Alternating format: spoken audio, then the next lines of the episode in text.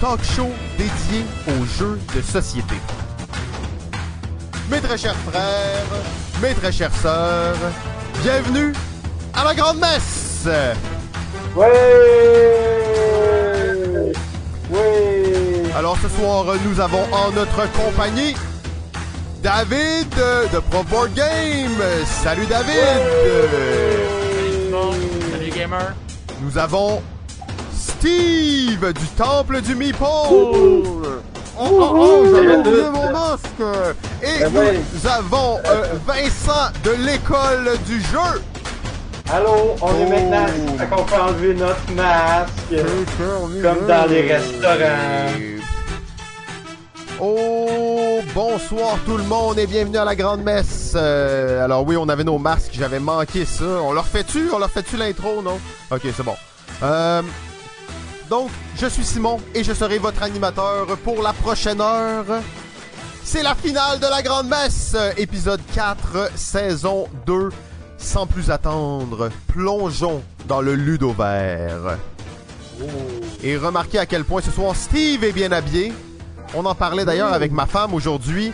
Euh, avant, il y avait des standards pour passer à la télévision. Il fallait avoir une certaine élocution, un certain vocabulaire, un certain paraître. Maintenant, n'importe quel moron avec un micro peut faire une émission sur le web. Nous en Ouais! sommes la preuve. Alors la grande messe, un projet unique en son genre, un talk show pour les mordus de jeux de société. On célèbre le jeu sous toutes ses formes, en compagnie de collaborateurs et collaboratrices d'envergure. Bon, ce soir c'est juste des collaborateurs, mais on a eu une belle saison avec vraiment euh, une certaine forme de diversité, on va le dire ainsi.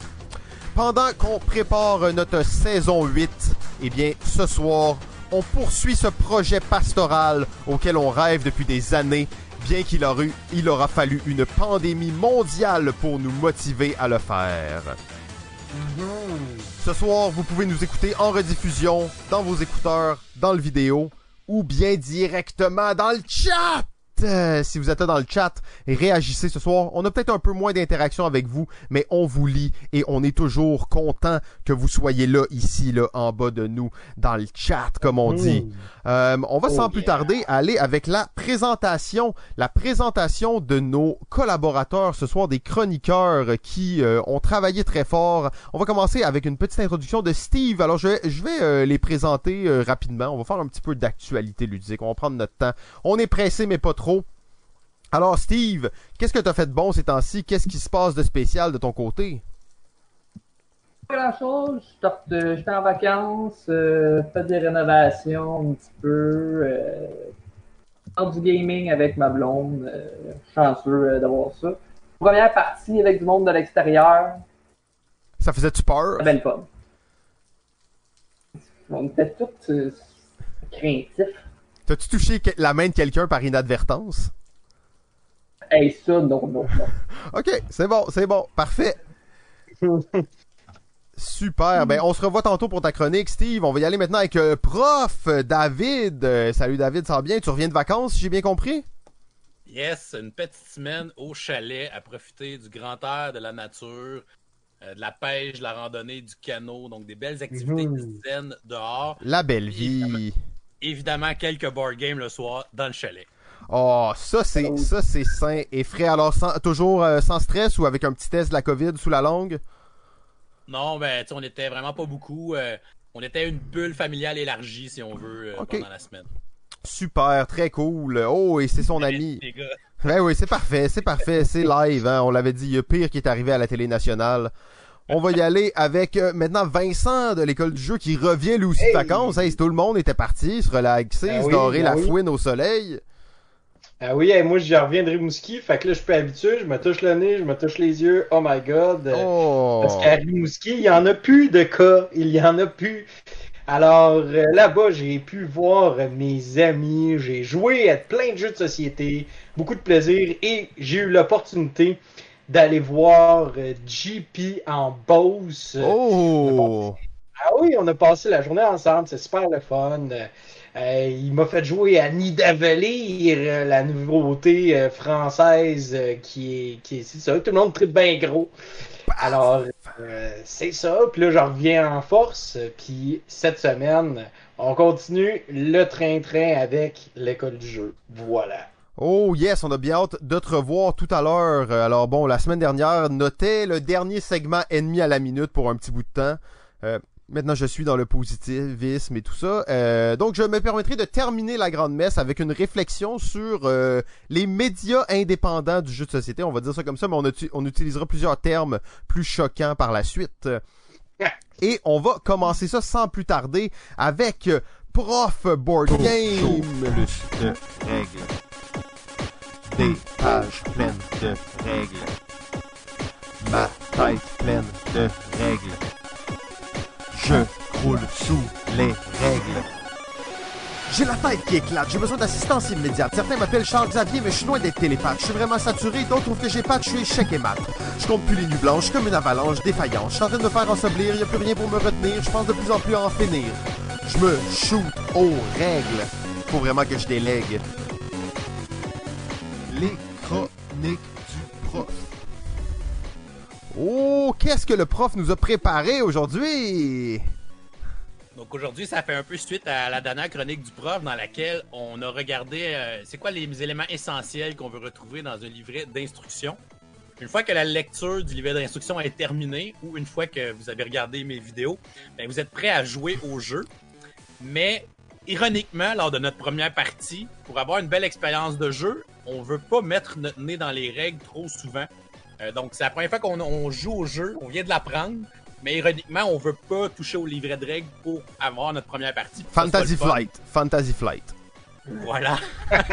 donc, euh, c'est un, beau défi pour les éditeurs. Dans le fond, il faut que les éditeurs trouvent des moyens de représenter soit des règles euh, directement sur le plateau, des aides de jeu, ou la façon d'expliquer les cartes ou le fonctionnement des actions dans un jeu de placement d'ouvriers, par exemple. Donc, souvent, on va utiliser euh, des représentations graphiques ou du texte carrément qu'on peut retrouver à certains endroits. Mais il faut faire attention de la manière qu'on le fait pour pas trop alourdir euh, le plateau ou les cartes ou les différentes composantes du jeu en mettant trop de règles dessus. Fait qu'il faut trouver l'espèce d'équilibre euh, qui va permettre aux joueurs de servir de ces illustrations-là ou de ces représentations-là pour pouvoir se rappeler les règles qui viennent d'assimiler dans le livret d'instruction. Donc aujourd'hui, on va regarder quelle méthode est la plus efficace pour expliquer les règles sur euh, les éléments d'un jeu, des cases d'action, euh, des, cartes ou des tuiles ou, des plateaux directement. Puis selon moi, il y a deux grandes écoles euh, dans ce mode de fonctionnement-là. Il y a ce qu'on appelle la vieille école, si on veut. la vieille école, je pense que c'est la plus simple, la plus évidente. par exemple, on pourrait penser à un jeu de cartes, un jeu de cartes très populaire comme Magic, par exemple. Euh, moi, j'ai commencé à jouer à Magic en 93. J'étais quand même assez jeune. Et euh, dans ce temps-là, les cartes étaient seulement en anglais et euh, sur chaque carte, on expliquait son effet. Fait que c'était pas compliqué parce que ben, j'ai cette carte-là, hmm. ben, ce qui est dessus, c'est ça qui a fait ta carte. C'est la force des jeux de cartes, hein, on s'entend. Les jeux de cartes ont souvent cette facilité-là. Là. Fait que t'as pas besoin d'aller chercher dans le livret de règles, dire qu'est-ce qu'a fait déjà cette carte-là? Ben, c'est écrit dessus. Fait que c'est vraiment simple, c'est une façon super accessible. Euh, par contre, même si ça s'avère une méthode qui est super efficace, euh, c'est une méthode qui peut faire peur à certains joueurs. Euh, des fois, il y a des joueurs qui aiment pas d'avoir trop de texte sur leur carte, ou ça peut le, ça peut les alourdir, ou ça peut les intimider à, prendre ce jeu-là. je viens de piger ma première main de carte au début de la partie. J'ai huit cartes dans les mains, mais là, il faut que je prenne le temps de lire l'effet de mes huit cartes. Donc, des fois, c'est beaucoup d'informations pour certains joueurs, puis ça peut faire qu'ils vont moins embarquer dans le jeu s'ils trouvent a trop de texte puis c'est trop lourd. Évidemment, cette méthode-là va aussi avoir la barrière de langue. Donc, si euh, vous jouez un jeu qui est en anglais, mais vous n'êtes pas à l'aise en anglais, euh, puis que là, tous les effets de vos cartes sont expliqués en anglais, ben là, ça va être laborieux, puis ça va être difficile. Puis souvent, vous allez demander aux autres joueurs, ben là, qu'est-ce que ça fait cette carte-là? Je comprends pas tel effet. Fait que c'est pas évident, puis ça fera pas une belle expérience de jeu non plus euh, si vous avez à demander à vos cartes tout le temps aux autres joueurs. Et au niveau de l'édition, mais c'est sûr que si tu as un jeu dans lequel tes cartes expliquent euh, leurs effets avec du texte dessus, ben là, tu vas avoir une grosse job de traduction. Donc, si ton jeu va être traduit en français, en allemand, en anglais, en espagnol, etc., ben, il va falloir que tu fasses une grosse job de traduction. Il va falloir que tu réimprimes des nouvelles cartes qui vont avoir ce texte-là dans les nouvelles langues. Donc, c'est beaucoup de travail pour pouvoir faire la traduction et évidemment des versions dans d'autres langues de ton jeu pour essayer de le vendre. C'est un peu les obstacles que vont rencontrer cette euh, méthode-là de, mettre vraiment beaucoup de texte sur les cartes et les composantes de jeu. Euh, des jeux qui utilisent cette façon-là, euh, il y en a des tonnes. Majoritairement, je dirais, c'est les jeux de cartes. Donc, tantôt, j'ai cité Magic. on peut penser à Keyforge qu'il y a eu dans les dernières années. tous les jeux de deck building, que ce soit Clank, Zen, etc. Donc, c'est des jeux où il y a quand même beaucoup d'informations qui sont sous forme de texte sur les cartes. Ça a ses avantages et ses inconvénients selon le type de joueur que vous êtes. Sinon, la deuxième école, en fait, avant d'aller à la deuxième école, il y a comme un entre-deux entre les cartes qui ont beaucoup de texte. Euh, c'est l'usage de mots-clés. Donc, souvent, ils font ça dans les jeux de cartes. Ils vont mettre un mot-clé euh, en caractère gras au début. Puis évidemment, si tu connais l'effet de ce mot-clé-là, ben, tu vas connaître l'effet de la carte. Donc, c'est un peu plus rapide. Euh, tu as une association qui se fait. Puis même les mots-clés, des fois, même s'ils sont dans d'autres langues, tu peux les comprendre je pense à moi quand j'avais 10 ans que j'ai commencé à jouer à Magic. J'étais pas vraiment bon en anglais, mais en même temps, il y avait juste des cartes en anglais à cette époque-là. Donc, de connaître les mots-clés, si quelqu'un m'avait expliqué les mots-clés qu'on retrouvait à ce moment-là dans les cartes, sur les cartes Magic, ben, j'étais capable d'associer les mots-clés à des effets et à connaître ces effets-là par la suite. Fait que c'est comme une espèce d'entre-deux d'avoir juste un ou deux mots-clés sur ta carte. Et là, après ça, ben, tu connais les effets de ces mots-clés, de ces euh, mots-clés-là directement. Fait que c'est un peu une évolution, je pense, de, de mettre beaucoup de texte puis de transférer ça vers les mots-clés. Puis même que je me souviens que les premières séries de Magic, au début, tu avais des habiletés qui étaient écrites sur les cartes. Euh, je peux penser, mettons, à une créature qui est flying, c'est une habileté de base à Magic. Ben, sur les premières séries, tu avais la description de l'habileté qui était en parenthèse à hmm. côté du mot-clé pour que justement les gens apprennent les effets de ces mots-clés-là.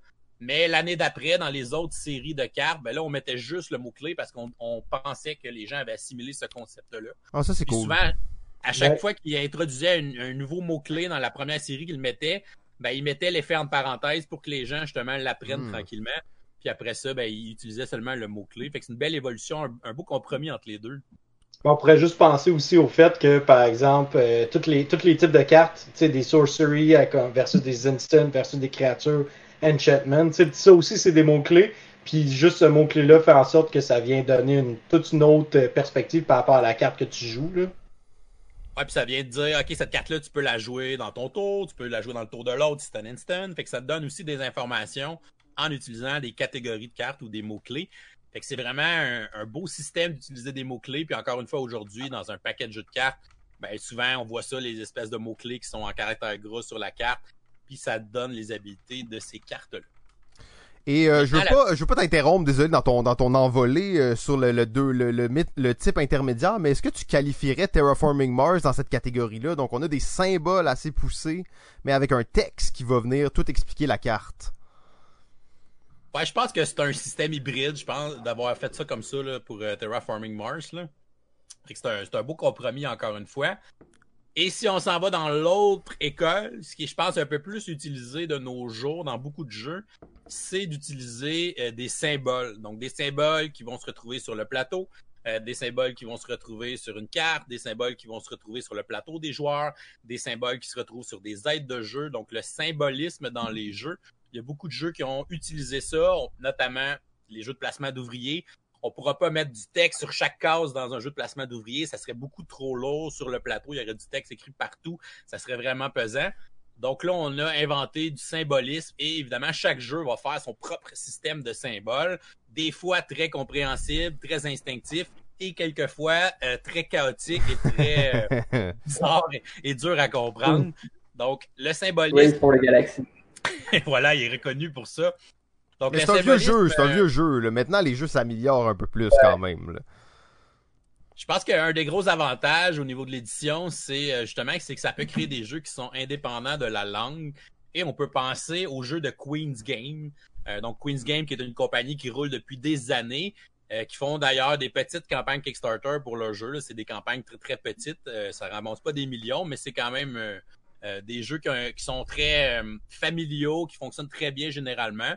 Euh, donc, c'est une compagnie allemande, mais euh, leurs jeux sont tout le temps euh, en quatre langues, donc allemand, français, anglais et je pense en, en hollandais, qui est la quatrième langue.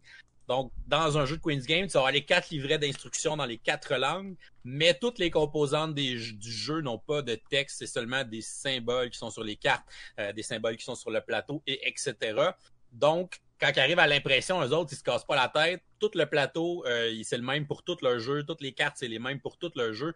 Il y a juste les livrets d'instructions qui vont changer. Puis il inclut les cartes dans la boîte. Fait que t'as pas de casser la tête. Parce que j'ai acheté la version française de jeu-là, la version anglaise, la version allemande. Ben, t'as les cartes dans cette boîte-là. Fait que c'est une belle force d'utiliser un système de symbolisme. Euh, c'est plus facile côté euh, traduction, euh, puis de faire une édition qui est disponible en plusieurs langues. Sinon, à euh, produire, euh, probablement. Ouais, parce qu'ils n'ont pas à payer un traducteur, puis en plus, ben, ils ont juste à payer un traducteur pour le livrer, mais ils n'ont Mhm. pas à payer quelqu'un pour traduire toutes les cartes, ils n'ont pas à faire des modèles de cartes différents pour chacune des langues. Bon, c'est vraiment une grosse job d'édition de traduire un jeu, fait que je pense que ça facilite beaucoup euh, d'utiliser des symboles. D'ailleurs, ce qui serait intéressant de voir, c'est de voir un peu des, des compagnies comme par exemple là, toutes les cranios créations puis tout ça, de faire une espèce d'universalisme au niveau des symboles, comme par exemple puis j'ai une carte qui devient le même symbole à chaque fois selon un auteur ou selon une boîte d'édition. Ça, ce serait super intéressant. Je pense que ce serait très, très, très gagnant pour la compréhension. Là. Je pense que la série euh, au Royaume de l'Ouest a commencé ça un peu. C'est là que je m'en allais, justement, les gars, vous êtes des Ah, tabourette, excusez. Euh, Garfield Game, je pense, ont poussé ce concept-là à un autre niveau. Euh, Garfield Game ont fait notamment les jeux euh, Les Pillards de la mer du Nord, toute cette trilogie-là, puis la trilogie Royaume de l'Ouest. Donc, ils ont commencé à utiliser les mêmes symboles dans tous leurs jeux. Donc, si, exemple, tu joué à Pillards de la mer du Nord, ben, tu sais que le symbole de point de victoire, c'est le même que dans Architecte des Royaumes de l'Ouest, même si c'est pas dans la même trilogie. Et encore plus dans la même trilogie, euh, c'est le même symbole de ressources, c'est les mêmes affaires avec tous leurs jeux que ce soit dans une ou deux, des, une ou l'autre des trilogies. Et je trouve que ça a vraiment bien fonctionné avec les deux de la trilogie du Royaume de l'Ouest, parce que Architect, c'est quand même un jeu, jeu de placement d'ouvriers quand même assez de base, si on veut. C'est pas très complexe. Euh, Puis tu apprends beaucoup de symbolisme dans ce jeu-là. Si tu t'en vas jouer à Paladin du Royaume de l'Ouest, qui est un jeu quand même pas mal plus complexe euh, comparativement à Architect, ben, c'est carrément le même système de symboles. Fait que tu connais déjà tous ces symboles-là si tu as joué au premier jeu de la trilogie. Fait que tu arrives dans le deuxième qui est plus complexe, ben là, c'est beaucoup plus facile à embarquer dans le jeu puis comprendre tout. Tu comprends déjà tous les symboles qui sont sur le plateau parce que c'est les mêmes d'un jeu à l'autre. Mmh. C'est vraiment une excellente idée d'avoir fait ça. Puis comme tu dis, Vincent, si plusieurs compagnies se mettaient à faire ça, d'utiliser les mêmes symboles dans chacun de leurs jeux, euh, ça serait vraiment magnifique pour la compréhension. Là, puis ça aiderait beaucoup pour les systèmes de symboles. Parce qu'évidemment, les systèmes de symboles, c'est ça la difficulté, c'est qu'ils sont différents pour chaque jeu. Dans tel jeu, c'est quoi le symbole pour piger une carte, dans tel autre jeu, c'est ça, dans lui, c'est quoi le symbole pour faire un point de victoire, etc. Fait que ça fait beaucoup de choses à apprendre, mais une fois qu'on connaît un système de symboles, généralement, on n'a pas besoin de se mettre le nez dans les règles. Souvent, Mhm. avec un système de symboles, euh, c'est bon d'avoir des aides de jeu, que ce soit une carte, euh, que ce soit le verso du livret d'instruction qui résume tous les symboles. Donc ça, c'est bon d'avoir ça sous la main pour justement se familiariser avec le système, puis de jouer une ou deux parties avec cette aide de jeu-là. Puis après ça, je pense que vous en aurez plus besoin. Oui, d'ailleurs, les aides de jeu, justement, en arrière d'un livret de règles, je trouve ça tellement niaiseux quand ils mettent juste un dos de suite du cover en dessin ou les crédits à cet emplacement-là. là. J'ai eu Yokohama, euh, tu sais, justement, que toutes les, toutes les étapes sont là. Ils devraient tout avoir ça, au moins en arrière du, euh, livret de règles. Sinon, dernier point que je voulais vous parler, c'est euh, c'est par rapport au symbolisme, mais c'est des jeux en fait qui utilisent un, un élément qui semble anodin, mais qu'au au final, c'est une décision super réfléchie des éditeurs. C'est les jeux qui vont utiliser des symboles de couleurs, des associations de couleurs dans leurs jeux. Euh, puis récemment, j'ai joué à trois jeux qui utilisaient justement des associations de couleurs, mais qu'on y pense pas tout le temps au premier coup d'œil quand on apprend ce jeu-là ou qu'on y joue. Euh, je peux penser au jeu RFI, qui est un jeu coop où on combat des monstres. Euh, chaque monstre est associé à une couleur. Donc, par exemple, ben, la figurine de Dracula, elle est rouge. Le symbole d'activation de Dracula, il est rouge aussi.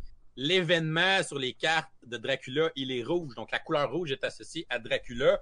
Fait que déjà, juste en regardant la carte, je vois du rouge, ok, je sais que ça va être Dracula. Si je vois du bleu, je sais que c'est l'homme invisible. Donc chaque monstre a sa couleur sur sa figurine, sur sa symbole d'activation, sur son événement. Fait que c'est une association qui est instinctive, qu'on va, que ça va nous aider à voir qui va s'activer, qui va jouer, etc. Je peux penser au jeu de Magnificent que j'ai joué dernièrement avec Vincent. Yes. Donc, dans The Magnificent, on recrute des dés. Euh, puis la couleur du dé que tu recrutes, ça va dire quelle action tu vas faire. Donc, si je prends un dé orange, ben, je vais pouvoir acheter une tuile orange ou aller déplacer le petit wagon orange. Donc, il y aura une association de couleurs avec le dé qu'on va prendre selon les actions sur le plateau.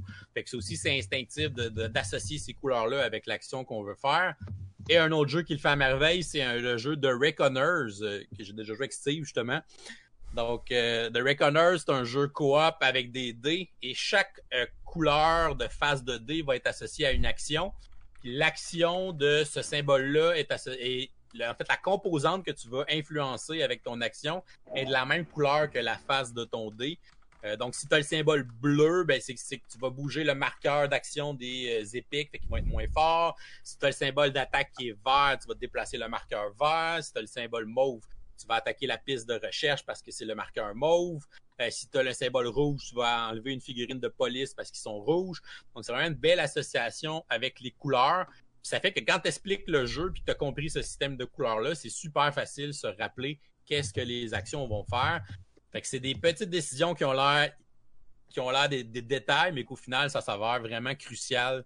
Euh, puis que ça a été vraiment réfléchi dans ce jeu-là. Fait que vraiment chapeau aux éditeurs qui ont pensé à ces petits détails-là. Mhm. Oui, ben c'est euh, c'est très cool parce que j'ai l'impression quand même qu'on est euh, au début de ce genre de méthode-là pour apprendre plus facilement les jeux. D'ailleurs, Mix Deal est, dans le chat aussi, mais elle était là la semaine dernière, Sophie, et elle nous parlait de comment faire pour que tes jeux soient plus, aillent plus, soient joués plus souvent. C'est sûr que de connaître les règles du jeu ou de pouvoir te les remémorer facilement, c'est vraiment un plus, parce que de retourner dans un livret, c'est cool quand tu apprends le jeu, mais comme tu dis, c'est un peu moins invitant par la suite d'ouvrir le livret de règles. Tu as parlé d'Horrified, qui est pour moi un jeu, c'est un jeu quand même simple, mais toute le, la, sémiologie autour de ce jeu-là, en fait, est juste vraiment bien pensée. Euh, j'ai trouvé que ce jeu-là, il est simple, mais il, est tellement bien designé, il s'apprend tout seul pratiquement. Ça, mhm. ça m'a, ça m'a vraiment euh, marqué de ce jeu-là. Euh, fait que j'ai hâte de voir qu'est-ce que, qu'est-ce que le futur nous réserve, justement, des, peut-être des, des, harmoniser des systèmes de symboles, euh, avoir des nouvelles techniques, des. Il y avait à un moment donné l'idée d'avoir une espèce de d'application de jeu où tu pouvais comme poser une question puis ça te retournait l'endroit dans la règle où ça était ça, ça, a jamais vraiment fonctionné puis c'est un peu complexe à faire mais il y a probablement quelque chose qui va arriver avec ça éventuellement aussi là. Mhm. Euh, en fait, moi, tout ce que, ce que tu mentionnes là, ça me fait beaucoup penser à, euh, euh, aux différents systèmes de jeu qui commencent à, à s'imposer dans le, dans le monde du jeu. là, présentement, je suis un peu comme. Puis j'en ai parlé. Le coin! Le coin! Ouais, mais c'est exactement ça. Je veux dire, t'arrives dans un arrives dans un système de jeu où est-ce que les actions vont être similaires euh, d'un jeu à l'autre, mais c'est un peu l'espèce de garniture autour qui va faire en sorte que le jeu va prendre une saveur différente. Euh, on pourrait penser aussi au jeu de Phil avec, dans le fond, c'est euh, ces différents jeux là que tu sais, il y a tout le temps des, phases spécifiques comme une phase événement. Après ça, il va y avoir une phase euh, d'assignation, puis après ça, il va y avoir une phase où est-ce qu'on va rouler des dés. Ils appellent de façon différente, mais il y a tout le temps une espèce de structure autour de ces jeux-là qui est similaire. Euh, fait pour moi, je pense que ça, c'est quelque chose de super le fun aussi parce que une fois que tu apprends cette, cette dynamique-là, ce système-là, tout comme par exemple euh, l'iconographie ou peu importe, ben ça te, permet vraiment de mieux apprendre le jeu, puis d'avoir accès à une panoplie de différents jeux qui utilisent le même système. Fait que si t'aimes le système, tu peux essayer toutes les autres. Tu vas en aimer davantage, tu vas en aimer d'autres un peu moins. Mais quand même, ça donne, ça donne vraiment une espèce de grosse, euh, un gros éventail de possibilités avec euh, un bon système bien, bien rodé, là, puis bien huilé. Euh, absolument. En plus, tu parles des coins, c'est encore plus marquant selon moi parce que c'est des jeux d'une quand même d'une grande complexité. Fait que si tu devais réapprendre un jeu de cette complexité-là chaque fois, ça, ça ferme l'entrée à plusieurs joueurs. Alors que si c'est le même système, tu l'apprends une fois et là t'es déjà prêt pour la suite. Ouais. Ouais. Euh, David, tu as peut-être une petite conclusion pour nous. Quel est, selon toi le futur de l'iconographie, de la sémiologie dans les jeux? Est-ce qu'on va faire venir des experts de d'autres domaines pour continuer de raffiner ça? On voit déjà le design graphique qui se raffine tellement. Est-ce qu'on va amener des, euh, sémiologues, justement? Le docteur Cléveille, qui est pas dans le chat aujourd'hui, mais c'est un, grand fan, qui est un sémiologue, un docteur en sémiologie. Est-ce que ces gens-là pourraient aider euh, ce futur de l'apprentissage des jeux? Mais je pense que d'aller vers une espèce d'uniformisation de certains, certaines actions classiques ou certains, certaines choses qu'on revoit dans un paquet de jeux, ça serait quelque chose d'intéressant. Mais je vois pas qui va être capable de faire cette uniformisation-là. Il y a tellement Hmm. d'éditeurs différents, de bannières différentes qui font des jeux. Puis en plus, avec le socio-financement, il y en a encore plus. Euh, donc, ça devient, ça devient lourd de rassembler tout ce monde-là. Mais tu sais, si, je sais pas, si une boîte comme Asmodee dit, OK, ben, on se fait un paquet de symboles qui sont euh, communs à tous nos jeux, ben, on s'entend que ça regroupe un paquet de jeux puis un paquet d'éditeurs différents. Fait que déjà, ça serait de- quelque chose de grand que, qu'un, gros éditeur réussisse à, à rassembler puis à mettre plein de choses en commun là-dedans. Ou même que ça vienne des auteurs à la limite. Ouais, tu sais, c'est que tel auteur a toujours ses propres symboles ou euh, des choses comme ça. Tu sais, Garfield Game l'ont prouvé que ça que, que de reprendre les mêmes symboles d'un jeu à l'autre, ça fonctionne vraiment bien. Puis ça te permet de te familiariser avec un jeu plus complexe plus facilement. Mhm. Ben probablement avec l'apparition peut-être de plus en plus grande de franchises et de tu sais de, de, de suites de séries de jeux, c'est probablement quelque chose qui va venir naturellement aussi. Euh, par contre, j'ai- j'aime bien l'idée de l'uni- l'uniformisation des symboles, peut-être même dans le monde du jeu indépendant. Tu sais, justement, on se dit les Kickstarter, puis ça, c'est peut-être eux qui pourraient le, plus en bénéficier parce qu'ils n'ont pas nécessairement accès au travail d'un designer graphique, ils pas. Mais si tu as une série de symboles qui est connue, peut-être, euh, peut-être qu'il y a quelque chose à faire. Peut-être qu'il y a quelque chose à faire avec ça. Pensez-y bien à la maison, vous êtes peut-être le prochain designer de la sémiologie et de la symbolique, de l'iconographie, des empreintes et des traces que laissent les jeux. Euh, merci beaucoup, prof. Merci beaucoup encore une fois. Toujours vraiment pertinent. Apprendre des jeux, faire jouer des jeux, c'est sa spécialité, mais c'est aussi la base de propager le hobby. Euh, si on est capable de- d'expliquer des jeux à des gens, c'est vraiment euh, important. Si vous n'êtes pas capable, ben, regardez les vidéos du prof, puis ça va être fait comme ça. On se lance sans plus tarder avec notre prochain intervenant, Steve du Temple du Meeple.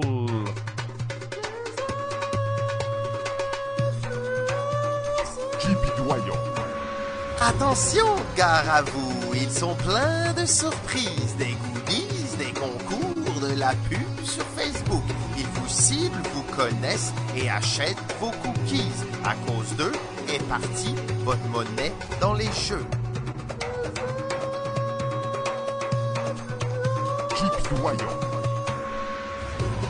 Les influenceurs vous influencent, découvrez tous leurs secrets avec Steve. Oh oh oh! Donc, euh, la, deux semaines, j'ai discuté euh, un peu du travail des YouTubers, tout ce qu'ils font, comment ils font pour s'améliorer, comment bien nous influencer un peu. Euh, là, je vais parler un peu des uns et des autres envers des influenceurs et un peu des techniques d'influence qu'ils ont. Il y a d'abord les éditeurs. Parce des fois, les éditeurs vont faire affaire, en fait, souvent, comme David, euh, il y a souvent, euh, souvent des éditeurs qui vont le contacter pour lui envoyer un, jeu, va faire la grosse gasse avec ça. Euh, mais j'ai demandé à deux éditeurs québécois, j'ai demandé d'abord à Carl Brière de Snaps Games, que justement, qui a fait affaire un peu avec David, justement. Il a fait Crazy Tower dans la main, Incubation, puis le dernier, il faut sortir Quato, euh, quelque chose du genre un peu. Là. Je pense que Da- David, tu l'as essayé même, celle-là? Ouais, j'ai une copie en haut, moi. Ouh, il est beau! Oui, des. bon, euh, ben, il m'a donné une, une superbe réponse. Je vais vous le citer tel quel parce que c'est magnifique. Là. Je ne voulais pas faire trop de texte comme euh, l'autre fois. L'autre fois, j'avais beaucoup d'informations. Et dit dans le monde ludique actuel, les sorties de jeux sont nombreuses et les canaux de communication se multiplient. De nos jours, pour attirer la- l'attestation sur euh, l'attention sur un jeu, la tâche est plus complexe qu'il y a 10 ans, même 5 ans. Il y a plus de jeux et plus de canaux de communication. Il est donc important d'évaluer ce qu'on est bon pour le jeu qui, euh, sortira, car la façon de communiquer va être différente. Un jeu pour les joueurs ou un jeu de partie, c'est bien différent. Dans les deux cas de, de figure, les influenceurs sont importants. Ils aident à faire connaître le jeu. En général, je crois que chacun d'eux ont moins de traction qu'il y a quelques années, uniquement parce qu'ils sont plus nombreux. Il est donc important de travailler en collaboration avec les influenceurs, mais il ne faut pas uniquement dépendre d'eux, quand même. Il faut également une présence sur les réseaux sociaux, lors des événements et d'autres plateformes. C'est sûr que là, euh, lors des événements, ça s'applique un, un petit peu moins euh, dans notre situation. Donc, Oh, au oh, final, oh, oh, oh, oh, oh. On dit rien de plus, on dit rien de plus. Au final, le but, euh, en résumé, selon lui, les influenceurs font euh, euh, partie un peu d'un tout euh, à travers tout ça. Euh, je vais résumer ça comme ça. Dans le fond, c'est euh, une grosse job. Il y a aussi euh, Jo- Joël, que, Joël Gagnon de Randolph que j'ai discuté, qui disait justement que c'était pas idéal quand même. C'est toujours les éditeurs et surtout les créateurs de jeux qui vont être primordiaux pour l'industrie. Mais qu'eux autres aussi, lui, il dit que ils sont un atout pour faire découvrir le jeu. On ne peut pas baser une stratégie que sur eux, parce que si ton jeu n'est pas de leur genre, tu es dans le trouble. Ils peuvent clairement amplifier le mouvement s'ils aiment le jeu. Ils voient, ils voient ça un peu comme euh, créer un hype un peu euh, au travail du jeu. Il, il peut être apprécié, connu un peu, mais il va peut-être passer le jeu à un niveau supérieur, justement. Qu'est-ce qui va aider? C'est toujours dangereux aussi, les éditeurs, parce qu'ils sont toujours. C'est toujours probable d'avoir une mauvaise critique, comme Vincent euh, nous a déjà euh, parlé. Et comme euh, Carl me dit, c'est bien important la manière que la critique est faite. Parce que lui, il a subi une critique de Tom Vassell sur Incubation, il n'avait pas aimé le jeu. Mais on dirait que Tom Vassell, je pense que ça dépend de ses vidéos. Des fois, il est bien constructif, des fois non.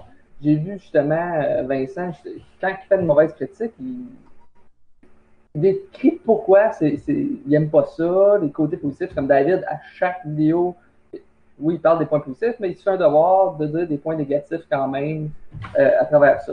Chacun ses goûts, il va dire aussi pourquoi un jeu, lui, il l'aime, pourquoi certaines personnes ne vont pas l'aimer. Ce sont toujours euh, euh, l'épée de Damoclès au-dessus de leur tête, qui pas à l'abri, dans le fond, d'une critique négative.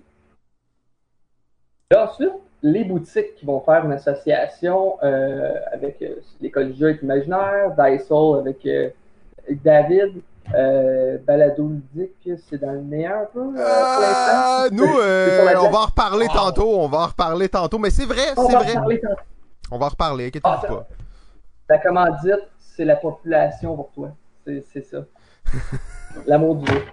Euh, dans le fond, les, boutiques, qu'est-ce qu'ils vont euh, faire? Tu sais, sincèrement, l'imaginaire, moi, avant quand sortait un à Saint-Bruno, je connaissais pas vraiment ça, autre que par les réseaux sociaux un, petit peu, mais je l'ai surtout découvert la boutique, justement avec la petite pub au début euh, de la vidéo de l'école du jeu. Pareil pour Dysol qui venait de s'implanter justement sur Papineau à Montréal. Je les ai connus quand ils ont fait affaire avec David. Que c'est faire connaître comme ça, c'est pas tant pour.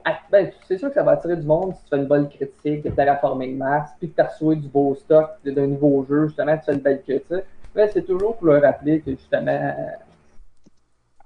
T'es-tu payé pour le faire? T'es-tu payé pour le faire? On veut savoir, mets ton chèque sur la table. Finalement, il y a les joueurs, monsieur, madame, tout le monde, qu'on fait tous partie. Qu'est-ce qu'ils pensent des influenceurs? J'ai fait deux petits sondages, euh, peut-être deux, trois semaines, justement, sur euh, Jeux de Société Québec sur Facebook. Les résultats. Oh oh oh! J'ai posé deux questions simples. Et à quel pourcentage de votre bibliothèque que vous avez utilisé un influenceur pour vous informer à un certain moment? Pas c'est-tu important, c'est-tu pas important dans votre décision, à quelle fréquence que vous l'avez au moins utilisé une fois? Aussi simple que ça. Moi, je vous dirais que c'est 95% du temps, ça, ça fait partie. euh, Du processus. c'est juste pas. Oh, ça fait partie du processus, voir l'opinion un peu de quelqu'un d'autre. On vit plusieurs jeux, voir l'opinion, mais surtout présenter le jeu. Tu sais, des fois, j'étais avec David, que c'est le fun, il présente toutes les règles. En voyant les règles, je vois les mécaniques. Capable de me dire si j'aime ça ou non. Il peut dire des points positifs, négatifs. Si lui, c'est un point négatif, mais moi, c'est un point positif. Même chose, sais que Vincent, je pense justement dans sa critique, ben, l'explication pourquoi les critiques négatives, c'est c'est mauvais. Il explique justement qu'il avait découvert des jeux à cause d'une critique négative parce que lui, il aimait ça Mhm. au point négatif. Ouais, euh, il y avait justement, de 80 à 100% du monde, il y avait 39% du monde, dans le fond, 40% du monde qui utilisait ça, Qu- 80% et plus euh, du temps. Euh, il y avait, de 0 à 19, il y avait quand même un 30%. Je suis quand même étonné, euh, où c'est du monde malhonnête, là, on, va se le dire entre nous autres. là. Mais il y avait 60% du monde qui utilisait ça plus que 50% du temps. Donc, là, après, c'est euh, où est-ce que c'est en termes d'importance euh, dans notre prise de décision? J'ai comparé ça avec qu'est-ce qu'on voit sur les groupes Facebook, les vendeurs directement en boutique, l'info qu'on trouve sur euh, Board Game Geek ou Trick Track ou euh, ce que tu veux, ou euh, les promos des éditeurs sur Internet et les influenceurs. Et c'est euh, sorti, je dirais, 30% en premier, 15% en deuxième, 20% en troisième, 3% en quatre. Euh, puis chaque échantillonnage est fait sur, euh, c'est vrai, je voulais dire ça, il y avait centaines de personnes qui avaient, fait, qui avaient voté. Il n'y avait pas 3-4 personnes dans mon sondage euh, quand même. Que, il y avait 15 personnes qui utilisaient ça. Zéro open bar. Euh, c'est, c'est- quand même 30% pour en première première place. Je trouvais ça euh, quand même gros. Tu sais, moi, j'utilise surtout, je dirais, BGG pour euh, justement me fonder euh, ce que je veux. Je regarde des images, je m'informe. Les influenceurs, j'utilise tout le temps, mais c'est tout le temps ben, en deuxième. Vous autres, vous utilisez ça, quel ratio vous, vous diriez? Moi, je pense, je pense que le gros hic, c'est qu'étant donné qu'on est dans un espèce de hobby en pleine expansion, je pense que le gros problème vient euh, de un de l'espèce de le fait, la méconnaissance des, euh, des réseaux euh, ludiques, dans le sens où est-ce qu'il y a beaucoup de gens à qui je parle, qui, par exemple, vont à l'imaginaire, ou à mes voisins qui trippent super gros des jeux de société, je leur dis Ouais, je fais de la critique de jeux de société, ils font comme Ah ouais, c'est quoi ton c'est quoi ta chaîne YouTube? Ça fait en sorte que euh, souvent il y a beaucoup de gens qui vont, mettons, être sur jeux de société QC, par exemple, qui vont euh, demander l'avis de monsieur, madame, tout le monde. Euh, c'est bien correct qu'ils ont le droit, mais je pense que c'est ça, c'est qu'il y a certaines personnes qui ne sont pas au courant de ces différents, euh, de ces, de ces différents euh, médias ludiques qui existent. Euh, puis au-delà de ça, ben, on, on va se le dire aussi, la langue est un peu une barrière. Là, je veux dire, euh, la plupart des, des vidéos qu'on va trouver sur, euh, sur YouTube vont être en anglais. Fait que si tu parles pas anglais ou si c'est de la misère, tu écouteras pas. Puis encore moins, je trouve que euh, sur YouTube, des fois, euh, faut vraiment, vraiment, vraiment que tu aies un intérêt particulier pour le jeu, pour être capable d'écouter de A à Z qu'est-ce que la personne est en train de dire par rapport au jeu. Parce que, euh, mettons, on prend les exemples de Shut Up and Sit Down, qui font des vidéos d'environ 15 à 20 minutes, qui sont super intéressants, que j'aime beaucoup regarder, mais il y a beaucoup de gens qui vont décrocher rapidement. Euh, puis c'est tout à fait normal, parce qu'à un moment donné, t'es là, t'écoutes, puis tu sais, donné, t'es comme, OK, bon, ben regarde, euh, j'aimerais ça que tu m'en dises un peu plus, que tu sois plus straight to the point. On a beaucoup de misère à être straight to the point, je pense, dans, le, monde du jeu. Euh, fait qu'il y a comme ça aussi, je pense, qui, qui rentre dans la balance, là, tu sais. Fait que c'est plus difficile, je pense, pour, euh, euh, pour certaines personnes de trouver vraiment des, des gens de référence à cause de cette méconnaissance des médias ludiques, puis de notre, de notre difficulté à, comme peut-être, condenser l'information très rapidement dans une vidéo qui durera pas longtemps. Un David est quand même structuré. tu sais, C'est justement, faut trouver son influenceur qui nous ressemble ou qu'est-ce qu'on aime. Tu sais, Charlotte and Sit Down, j'adore comment c'est structuré. Il y en a qui aimeront pas ça. Euh, je regarde tes vidéos, Vincent, des fois tu pars, puis tu pars dans tous les sens, mais c'est ce que j'aime, justement, c'est ta, personnalité. David, je sais à quoi m'en tenir, justement. Il va tout me dropper. Structure là, impeccable, malgré avec sa, sa critique à la fin, son opinion. Fait que chacun est, est différent, justement. Tu sais, Tom va, va balayer la caméra un peu partout. Il pitcher ses pièces à la table. Ouais. Hey, ça, c'est pas correct. J'aime ça, moi. C'est drôle. Sinon, les techniques d'influence. Il y en a quand même plusieurs. je- J'en ai gardé quelques-unes. Il y a les, euh, tout simplement un déballage d'un jeu. Je suis plus ou moins fan, mais tu sais, si on veut voir qu'est-ce qu'il y a dedans, c'est efficace, ça, montre ce que ça a montré, mais en même temps, je me dis que PGG a 300 images sur le jeu. Ça fait la même affaire, mais il y en a qui font ça, déballage critique. Il y a les sessions de jeu, qu'il y a beaucoup de monde qui, aime. Comme ça, on voit tout comment le jeu se, déroule. Ça présente bien le jeu. Je trouve ça euh, long, sincèrement, pour qu'est-ce que c'est. Je suis pas un grand fan de la session de jeu.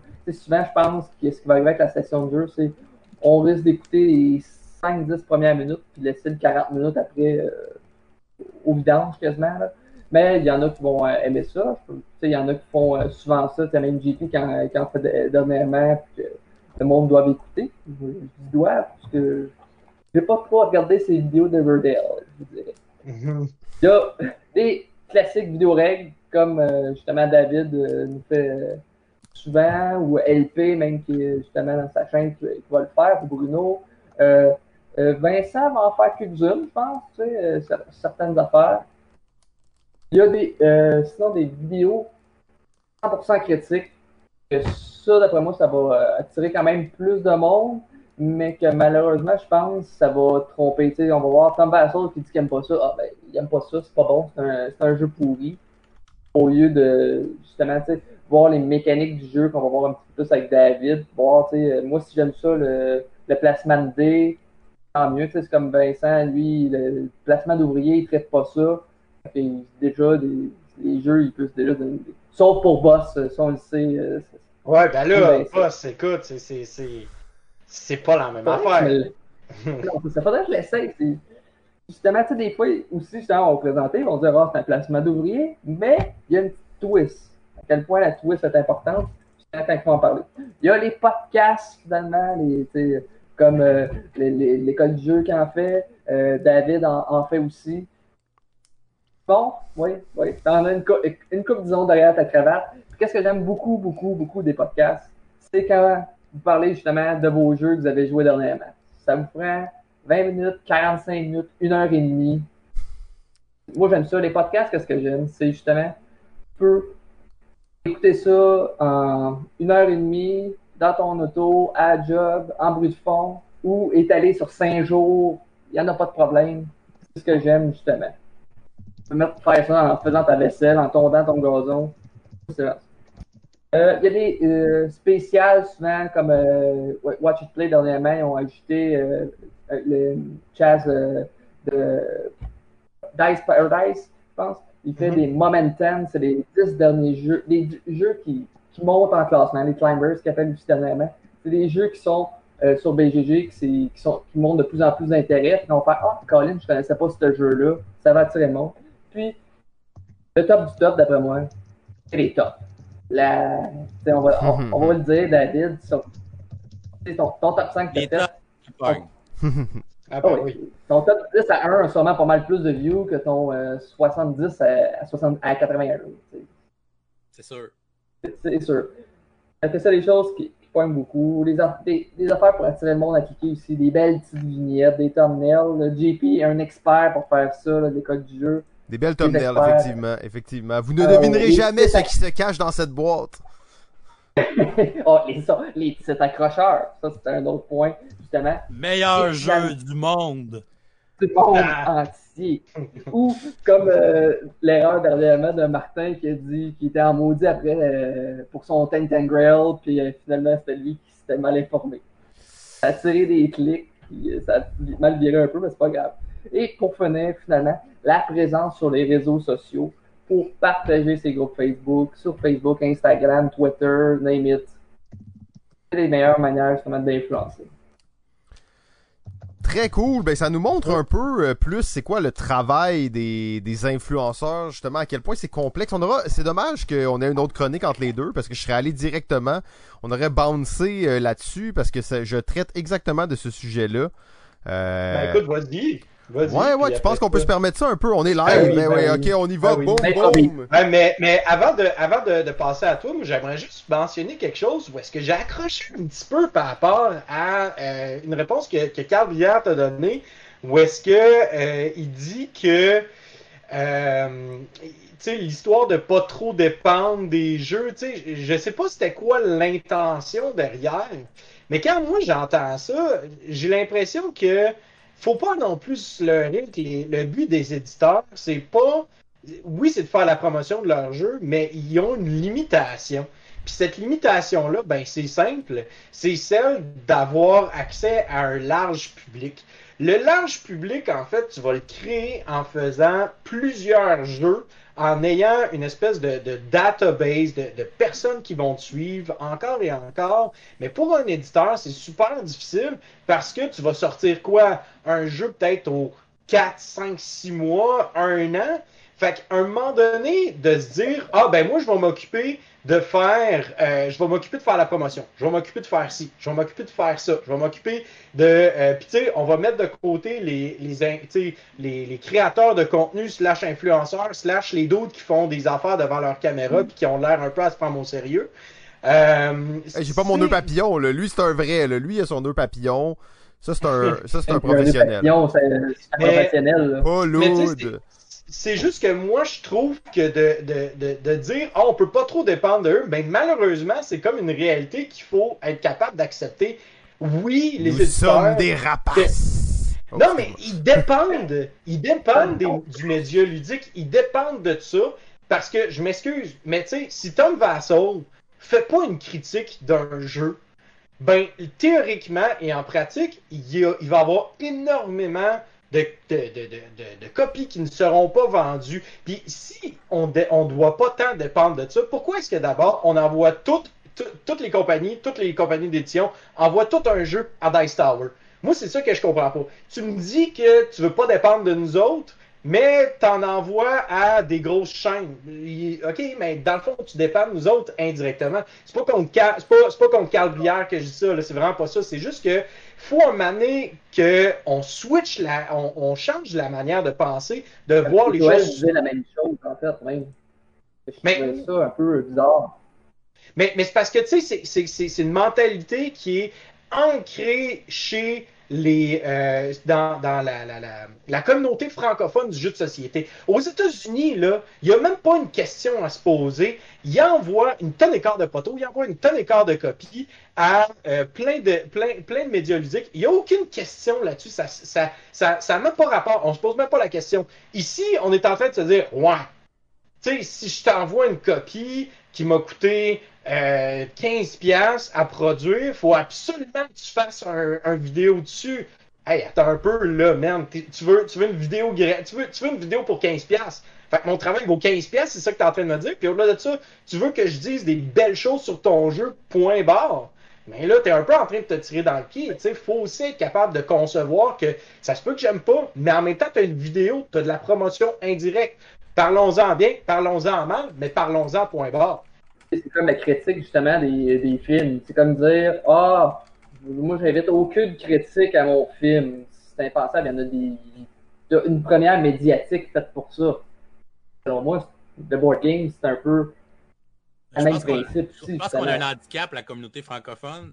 C'est un bon et un mauvais côté parce que on a, euh, on a Trick Track qui est là, puis qui est là depuis tellement longtemps, puis que tu sais, c'est comme la, la référence, puis euh, c'est ça qui roule, puis on dirait que tout le reste, c'est vu vraiment comme des amateurs. On n'a pas, on n'a pas la crédibilité de Trick Track, puis je prétends pas l'avoir non plus, puis je l'atteindrai peut-être jamais, puis c'est pas grave, c'est pas ça, pas ça mon but non plus. Mon but, c'est pas nécessairement de vivre de ma chaîne YouTube comparativement à eux autres, que c'était ça le, le- point de départ de- de créer cette compagnie-là. Mais on dirait que Trick Track prend tellement de place que le reste, on dirait qu'on est tellement rabaissé puis on n'est pas pris au sérieux. Euh, on n'a pas le, le sérieux qu'on devrait avoir. Mais en même temps, sais, on s'entend dessus, là? Je veux dire, oui, ok, ils sont francophones, nous, ça fait des années qu'ils sont là. Mais moi, je connais plein de monde qui disent, moi, j'écoute pas Trick Track. Moi, tu sais, je veux dire, moi, j'écoute pas Trick Track. Moi, je vais écouter David. Moi, je vais écouter, euh, je vais écouter l'école du jeu. Moi, je vais écouter euh, telle, telle affaire, telle affaire. Je veux dire, Trick Track n'est pas, n'est pas la, la, la, la, tu sais, oui, euh, oui, c'est un gros, mais c'est pas, c'est pas la référence puis the thing à atteindre là. Je veux dire, euh, c'est un média. sur- Les compagnies vont quand même payer 800 euros pour aller faire expliquer leur jeu là-bas, puis moi, ils me l'envoient gratuit. tu sais. Il y a une différence Oui. entre les deux, là. Oui, oui, parce qu'ils ont cette notoriété là, puis C'est ça. ils ont une notoriété, ben oui, mais en même temps, est-ce que Trick Track va vraiment plus vendre? Oui, à cause qu'ils ont un plus grand range, ils ont un plus grand, tu un, plus, un plus, public plus large, parce que ça fait plus longtemps qu'ils sont là. Mais en même temps, tu sais, écoute, si tu veux payer 800 euros pour faire ça, euh, c'est- un choix à un moment donné. C'est toi qui fais le choix de payer 800 euros plutôt que d'envoyer pour, t'envoies 30 copies à 30 différentes chaînes YouTube qui vont en parler. C'est là aussi la question. Euh, on parle beaucoup de trick track, mais ils vont faire une vidéo puis après ça ils passent à d'autres choses. Si tu as 30 chaînes YouTube ou 30 YouTubers ou 30 personnes dans le milieu ludique qui parlent d'un jeu puis qui vont qui vont comme faire jaser de ce jeu-là, qu'est-ce qui va vendre le plus? C'est à se poser la question quand même. C'est une bonne ça va question. pas coûter 800 euros. C'est une bonne question, euh, effectivement. Non, mais ça va te coûter 30 jeux contre un. Euh, mais je te dis pas que je défends ça parce que euh, je, je pense effectivement qu'il y a une mentalité à changer là-dedans. Euh, D'ailleurs, on n'a même pas mentionné le, le nom pour moi qui est le plus important en ce moment dans, dans ce monde-là. C'est, je sais pas si c'est tabou d'en parler, mais moi j'ai aucun problème. C'est euh, c'est Etugame. Euh, pour moi, Etugame sont ce qui est pas mal le plus proche d'une grosse machine dans le réseau québécois. D'ailleurs, ils sont très bien implantés dans le niveau français. Euh, ils font bien, tu sais, ils font très bien et Mhm. ils arrivent à en tirer, je pense pas qu'ils vivent de ça, bien entendu, mais ils arrivent à en tirer une certaine notoriété, un certain revenu aussi. Euh, Il y a, a d'autres façons à un certain point d'aller chercher du revenu en tant que qu'influenceur, créateur de contenu. Euh, mais c'est tout un gros débat euh, qu'il faut qu'il faut questionner et pour moi il y a une question de terme là-dedans, il y a une question de il y a un côté bizarre puis tout ça part de l'article de Gus Co. Gus Co. D'ailleurs Vincent toi tu- je pense que tu l'avais très bien vu cet article là où il parlait de un éditeur qui disait je t'envoie plus de jeu parce que t'as fait une mauvaise critique de mon jeu ou parce que t'en as pas parlé. Donc, Mhm. l'obligation de produire du contenu. Combien de temps tu passes sur une vidéo? Combien de temps vous passez sur une vidéo en général? Euh, tu sais, je, je le sais même pas, mais tu sais, je peux imaginer facilement vous passer, on va dire 5 heures. Mais on va dire que c'est plus comme, mettons, 10 heures. Puis on va dire que c'est plutôt 20 heures. Mais on va s'entendre sur un chiffre rond et simple pour les gens à la maison, 5 heures de travail pour une vidéo. Ce qui est encore là vraiment loin de la réalité, tu sais. Après ça, Vidéo de 20 minutes. une vidéo de 20 minutes, une vidéo de 20 minutes. Ça fait combien de temps? C'était long.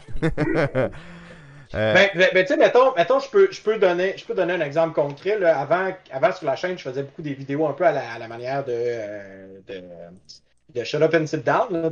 Mais mettons, là, une des vidéos qui m'a pris le plus de temps, ça a été, euh, ça a été l'île au trésor euh, que j'ai faite. Et euh, ça m'a pris probablement 25 heures. ça Filmé m'étonne pas. Payant Ça m'étonne pas. l'heure. Et monter.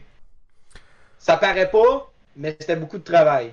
Euh, une autre qui m'a pris énormément de temps, c'est une petite chronique là, de rien du tout. Là. Puis ça, Jeff Savoie, je veux que tu le saches. Si quelqu'un peut parler à Jeff Savoie puis dire que je parle de toi puis du délirium, là, si quelqu'un peut prendre comme un petit, un petit bout de ça, là, Jeff Savoie, je parle Un de toi. clip. Là. Un clip. Jeff Savoie, la, la, la- ton- tes, tes deux, les deux vidéos que j'ai produites du Délirium Ludique, la première édition, là, ensemble, ça m'a pris environ 40 heures et c'est pas une joke. Ça m'a pris 40 heures de montage. Ça m'a pris 40 heures de montage. Les deux vidéos. Puis c'est des petites vidéos de 5 minutes et de 7 minutes. Fait que, c'est Ouais, ça. c'est bon, on va, on va clipper ça, euh, comme ça on va pouvoir y envoyer. Euh, Puis le but, c'est pas nécessairement d'aller chercher de, de l'argent de ça, ça reste que je pense que c'est pas ça le but. Euh, on, on- je, vais, je vais aller rapidement, ben, on continue la conversation, mais peut-être que le flow de, de, de la, la prochaine chronique va, va amener ça. Pour moi, il y a, il y a- le terme est tellement important. Euh, et là, JP Doyon était dans le chat tantôt, je sais pas s'il est encore là, mais on part de influenceur, créateur de contenu, et c'est, on est des mots, hein, les humains, on est des mots, et comment est-ce qu'on va se définir? Comment est-ce que Trick Track se définit d'un côté? Comment est-ce que l'école du jeu se définit de l'autre? Le temple du et etc. Comment est-ce que tout le monde se définit Va tellement être important. Et c'est, euh, au début, je voulais vraiment juste me lancer là-dedans pour prouver à JP Doyon que c'était un influenceur. Juste le faire chier dans le fond et euh, lui prouver ça. Mais euh, je me suis rendu compte que c'était vraiment plus complexe euh, comme, comme question et comme, euh, comme réflexion à avoir parce que ce qu'on fait, bon, ça fait, c'est pas révolutionnaire, il y a des gens qui le font depuis des années, mais diffuser du contenu de façon indépendante sur Internet, on est des médias indépendants, euh, ça demande un tellement large spectre de connaissances, d'aptitudes et, et tout ça. Et dans le fond, mon but, c'était pratiquement de dresser la liste de qu'est-ce que ça demande et comment est-ce que chaque terme pourrait avoir son propre nom. Bien entendu, en commençant par le fameux influenceur. Euh, mais c'est quoi un influenceur? Pourquoi est-ce que c'est si mal vu? Est-ce que c'est si mal vu? Euh, en fait, je vais pas aller en détail parce que Steve vient de nous faire deux euh, très belles chroniques qui expliquent ça à, à 100%.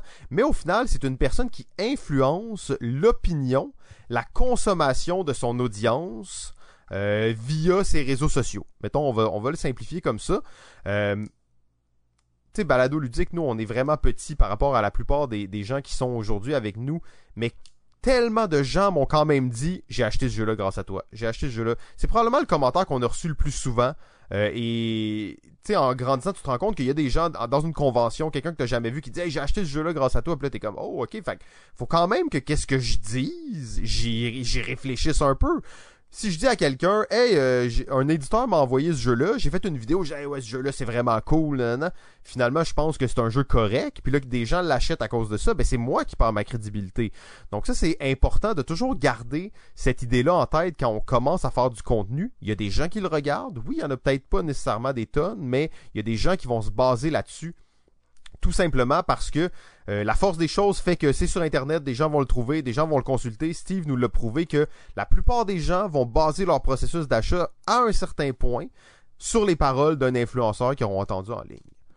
Euh, et là, on est tellement pas loin. Oui, hey, je peux-tu je faire Ben oui, ben oui, vas-y, vas-y. Euh, Jeff Engelstein, qui est un euh, qui est un ludologue par excellence aux Ah oui, États-unis, qui un spécialiste. depuis des- Ouais, exactement. Lui, il disait en fait que euh, une critique euh, vidéo, puis que quelqu'un qui parle devant une caméra vaut environ la, la, la- a le poids de 100 commentaires différents à l'écrit. Je dis ça comme ça. Très, très bonne, euh, très bonne parenthèse là-dessus, puis je peux comprendre. Oh. Oh, alors nous semblons, euh, on a un petit problème de live. Inquiétez-vous pas dans le chat, on revient très bientôt. Hey, ça, ça a planté légèrement. Discord fait ça des fois. Discord fait ça des fois. Est-ce qu'on est de retour? Est-ce que tout semble sous contrôle? On est dans le display différent. Parfait. Hey, tout est bon. OK. Donc, euh, désolé pour ça. On, on reprend euh, l'heure de la quête. Oh, oh, hey, c'est fini. C'est fini. Ça fait-tu une heure? Ça fait une heure. Hein? Shit, on a dépassé le temps. Euh, donc, l'influenceur, habituellement, habituellement va faire ce travail-là de, de promotion marketing en échange des produits qu'il reçoit ou de l'argent. Euh, donc c'est comme et on, l'influenceur doit avoir un certain statut, un certain standing social euh, pour atteindre ce niveau-là. On est tellement pas loin du travail de, on va dire, de publicitaire. Donc des gens qui font de la publicité. Euh, on est vraiment pas loin, sauf que l'entente en chaud dans le monde du jeu, en plus, est tellement pas claire. Euh, on s'entend que la vraie job d'influenceur, puis là, on va prendre, mettons, des domaines plus connus comme la mode et tout ça. Je t'envoie ce maillot de bain euh, et je te donne 1000 dollars. Je veux quatre photos de ce maillot avec tel hashtag, les liens vers notre marque. Ouais, ouais, c'est ça. Ça pourrait être même beaucoup plus. Euh, ou tu sais, on donne des billets d'avion pour aller à telle place. On veut que tu fasses trois, quatre vidéos, que tu et c'est très détaillé, très précis. Et pour moi, il n'y a aucun problème à ça tant que c'est assumé. Et au final, tout ce, ce point-là va vraiment se résumer à à quel point est-ce que c'est transparent? Quand on consomme le travail de quelqu'un qui a fait des vidéos en ligne ou des podcasts ou peu importe d'un blog, à quel point c'est transparent. L'influenceur, c'est pas toujours clair qu'est-ce qui s'est passé derrière justement. Est-ce qu'il, est-ce que la personne a été payée, est-ce qu'elle a été payée en produits, est-ce qu'elle, a... tu sais, c'est pas clair. Mais on est très près du travail du publicitaire, donc la personne qui fait de la pub et qui met des produits en marché.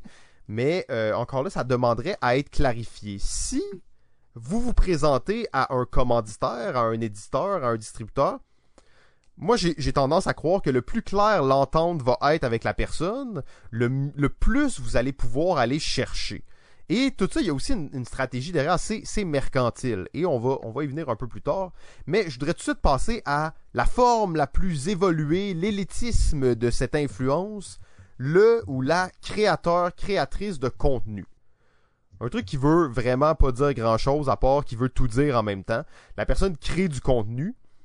J'ai vu beaucoup de gens qui se revendiquent ce titre-là en ligne et la plupart des choses que j'ai lues là-dessus se terminaient toujours de la même manière. Tu crées du contenu, tu crées du contenu, tu crées du contenu, jusqu'au point où ton contenu est assez populaire et assez vu pour que tu puisses devenir un influenceur. Donc, euh, le créateur de contenu n'est qu'une sous-version de l'influenceur. Par contre, on va dire l'influenceur souvent ne va pas créer de contenu, ne va pas mettre nécessairement l'effort, quoique ça, peut être là aussi. Donc, c'est vraiment des... Le créateur de contenu et l'influenceur qui n'a pas d'influence. Donc, on va s'entendre là-dessus.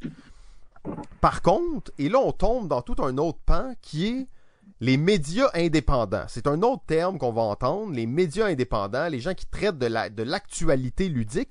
On se rapproche beaucoup plus du travail de journaliste. Et c'est là que ça commence à découler. Et là, moi, j'étais là, j'étais en vacances en fin de semaine, puis je me disais, ah, je vais écrire mon petit truc en fin de semaine. J'ai commencé à dénouer les ficelles, à tirer sur la corde euh, pour essayer de trouver justement euh, toutes les, aptitudes euh, qui sont englobées dans ce qu'on fait. Et là, tu tombes dans le journaliste, rapporter des nouvelles, être un reporter sur le terrain, couvrir des événements, l'objectivité de presse, la non-objectivité de presse, tu tombes dans les chroniqueurs culturels, donc les gens qui, et là on revient encore à ça, les chroniqueurs culturels. Les chroniqueurs culturels, c'est comme des influenceurs en fait. Les éditeurs, les distributeurs envoient des copies aux radios, aux télés, à Salut Bonjour et tout ça, et ça revient dans la même boucle que l'influenceur qui va recevoir ça, mais on est dans une situation inversée parce que le poids de la télé, le poids d'avoir son émission à Salut Bonjour, euh, pas son émission, son jeu présenté à Salut Bonjour est tellement plus grand que de se retrouver euh, ben, sur YouTube ou sur une chaîne qui a 1000 vues. Euh, tu sais, c'est quand même vraiment respectable, mais c'est on va aller chercher un public qui est totalement différent.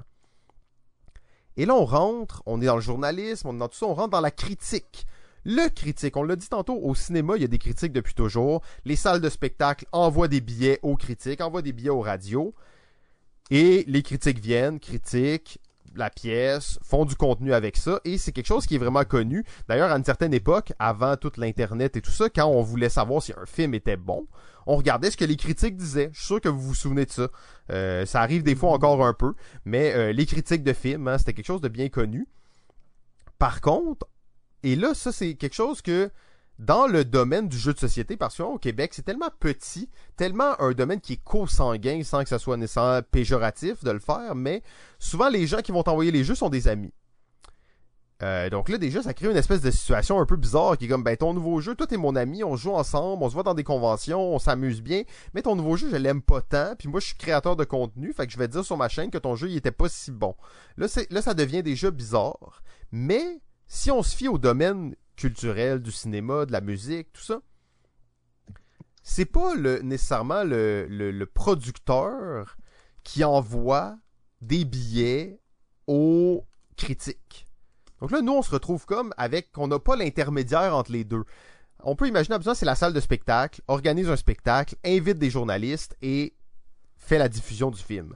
Nous, c'est vraiment le, le créateur du jeu qui te l'envoie et qui te dit, hey, tiens, review ça. Déjà, si c'était les boutiques qui l'envoyaient, je sais que certains, c'est les boutiques d'ailleurs, qui, et j'ai l'impression que les partenariats avec les boutiques sont beaucoup plus flexibles dans la façon dont on va approcher le contenu. C'est sûr que les boutiques veulent pas nécessairement que leur jeu se fasse trasher non plus, mais euh, j'ai l'impression que peut-être il y aurait peut-être une plus grande ouverture et un malaise qui est moins grand à critiquer un jeu qui t'a été fourni par une boutique que par un éditeur qui t'a envoyé le jeu gentiment, parce que c'est un domaine gentil, le domaine du jeu. Sinon, ben, ce que je remarque, c'est l'autre approche, c'est que les éditeurs vont envoyer des jeux pour les faire critiquer. Ben, au lieu de dire que t'as pas aimé le jeu puis de faire une vidéo dessus, tu vas juste rien dire. Donc, tu gardes le silence. Ce jeu, je l'ai pas aimé, ben, au lieu de dire que je l'ai pas aimé, je vais rien dire. Je sais pas qu'est-ce qui est le mieux. En fait, ça, c'est une, une question qu'il va falloir se, se poser plus tard. Euh, et là, on, on, est dans la grosse réflexion sur les influenceurs, les créateurs de contenu, mais je vais juste vous mentionner quelques termes euh, dans le domaine de la création vidéo, radiophonique, euh, dans le domaine de la presse, qu'on peut retrouver et que les gens ici, dans les chroniqueurs, chroniqueuses aujourd'hui, font au quotidien pour leur chaîne et tous les gens, euh, tous les, créateurs de contenu, les influenceurs québécois, à quel point ça demande beaucoup de, variété dans son arc à flèche, on va dire ça ici.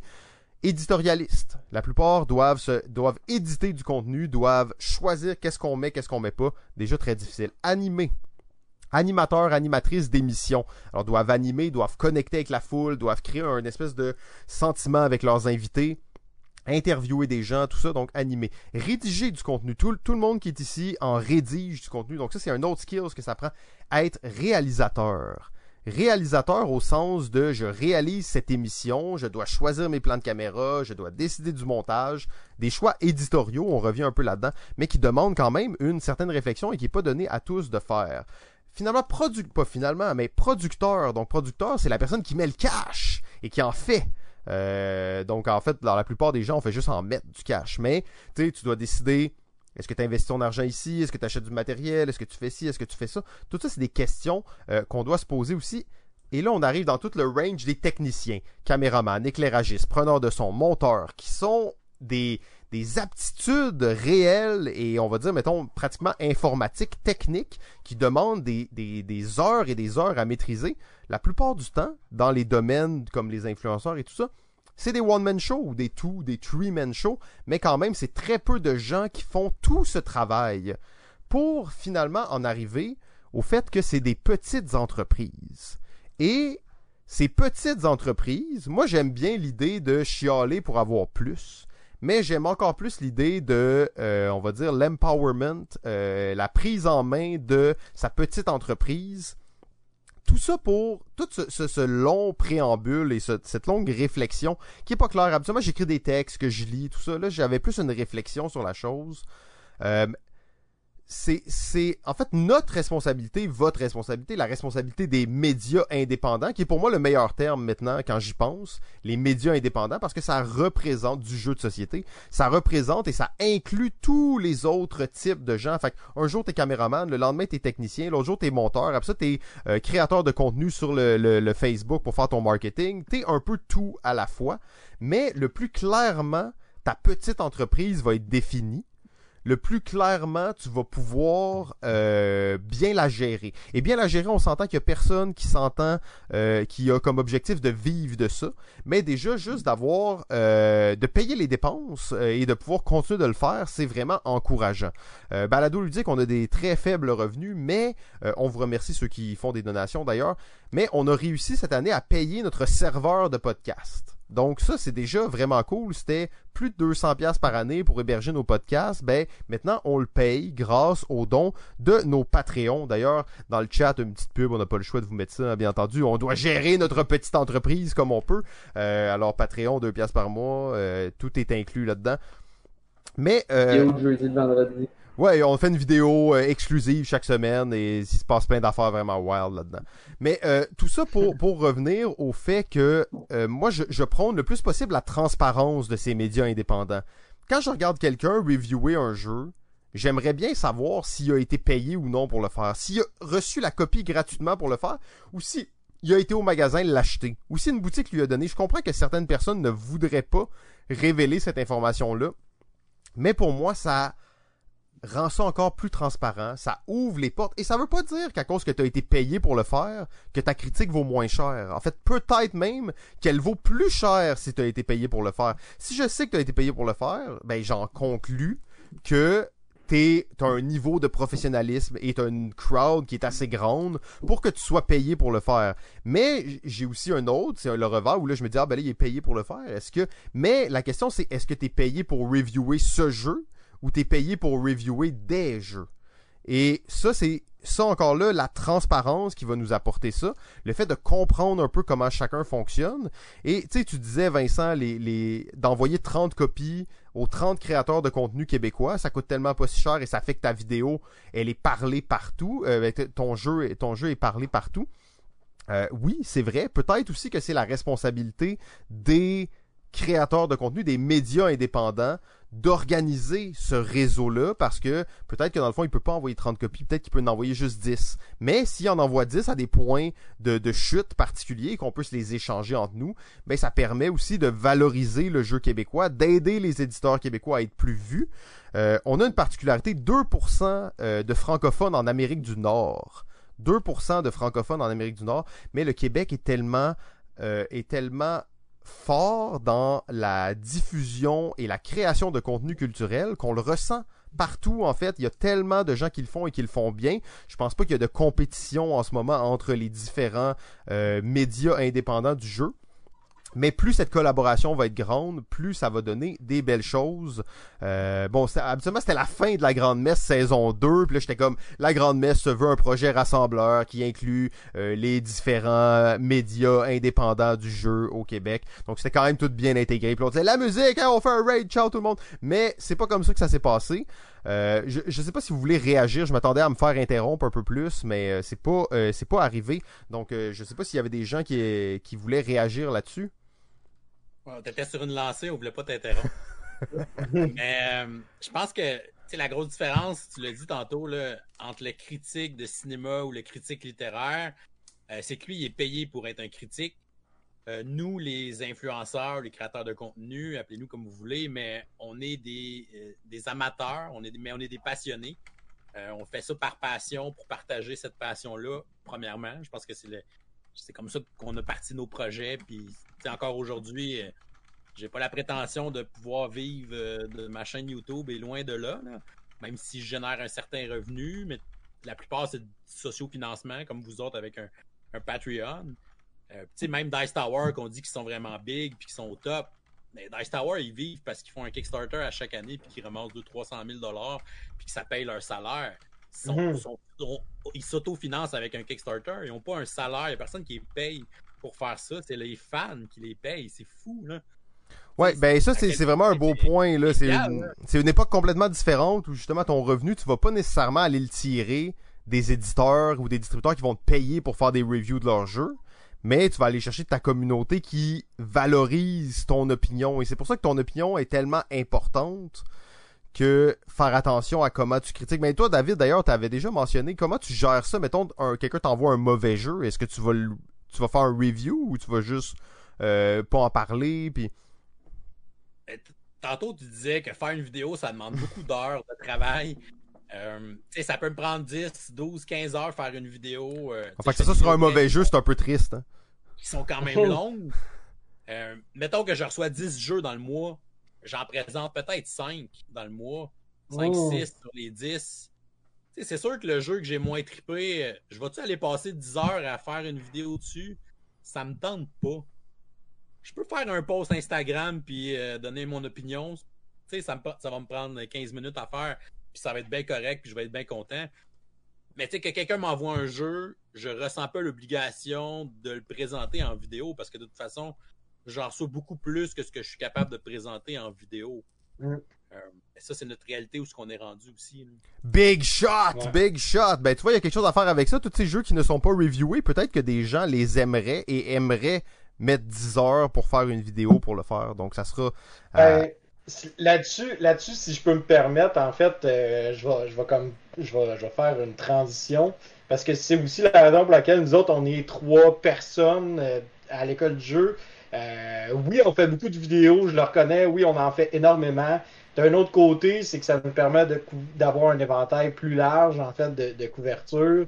Euh, puis aussi d'avoir, en fait, des opinions très diversifiées. Euh, même qu'à un moment donné, on commence à avoir nos niches. Puis ça, les, les gens, à un moment donné, ils vont suivre davantage JP, ils vont suivre davantage Sylvain, ils peuvent me suivre moi davantage. Mais ça fait en sorte qu'ils peuvent naviguer à travers tout ça, trouver aussi un espèce de point de repère, en fait. Ah, ok, ben moi, j'aime les jeux euh, comme Sylvain, par exemple. Euh, maintenant, on pourrait questionner en fait la valeur de est-ce que est-ce que ça est-ce que ça nous en, est-ce que dans le fond en faire plein de vidéos par semaine, est-ce que ça ça l'empêche en fait la, la, la, euh, les gens de nous écouter puis ça, je pense pas que c'est le but de notre chaîne. Euh, mais en tout cas, tu sais. Puis aussi de l'autre côté de la médaille, euh, je pense que notre. euh, tu sais, ça dépend aussi de la. De la euh, de l'appellation de la, de, de la chaîne, si je peux me permettre de le dire comme ça. Tu sais, comme toi, David, je pense que ton but principal avec ta chaîne, c'est vraiment de couvrir l'entièreté des règles versus l'école du jeu qui, euh, pour nous, ça va simplement être de faire une espèce de euh, couverture générale, là, tu sais, un sommaire des règles. Des fois, on va faire des euh, sessions de jeu en solo. On est, euh, on est assez, euh, on, on est très éclaté dans ce qu'on présente, tu sais. Euh, Puis je pense que, tu sais. C'est ça, exactement. C'est ça, exactement. Nous autres, on est le cours d'éthique culture religieuse, toi, tu restes le cours de français, tu sais. Euh, fait que nous autres, on... sauf, que, sauf que nous autres, on a, on a, cinq, on a cinq périodes par semaine, tu sais. Euh, mais, mais tout ça pour dire que je pense que d'un côté, euh, vraiment les appellations de chaque, de chaque chaîne, de chaque média indépendant, je pense que je vais utiliser davantage ce mot-là d'ailleurs, euh, va faire en sorte qu'on a cette diversité-là, et je pense que c'est correct. Mais je pense que moi, où est-ce que ça commence à me déranger un peu, euh, je, je- je pense que je vais vous raconter une anecdote personnelle. J'ai eu un, euh, j'ai j'ai eu un, un éditeur qui m'a envoyé un jeu. Puis, euh, moi, écoute, j'étais j'étais- j'étais un peu étonné de recevoir ce jeu-là. J'étais comme, OK, j'ai jamais demandé, euh, bah, tu sais. Puis, je l'ai essayé. Non, mais tu sais, c'était- un jeu comme ça. C'était, tu sais, j'ai- je nommerai pas de nom, puis tout ça, je veux pas. euh, veux pas euh, Oh, décevant. Hey, les gens sont là pour une anecdote croustillante. ben oui, je le sais, mais tu sais, On veut cas, des problèmes. Mais, mais tu sais, mettons, c'est que j'ai reçu ce jeu-là, je- c'est clairement pas mon style. Puis tu sais, clairement, je suis comme. Aïe, aïe, ok, tu sais. Mais ça me tente. Ouais, c'est ça. Non, mais tu sais, c'est parce que ça me tentait, tu sais, ça me tentait quand même de faire une, une vidéo sur ce jeu-là. Puis j'allais pas nécessairement être hyper positif, j'allais pas être, j'allais pas être négatif. J'allais juste dire, ok, bon ben, tu sais, c'est un, euh, c'est un style de jeu très populaire, euh, de dextérité, euh, Oh! mais avec une petite twist.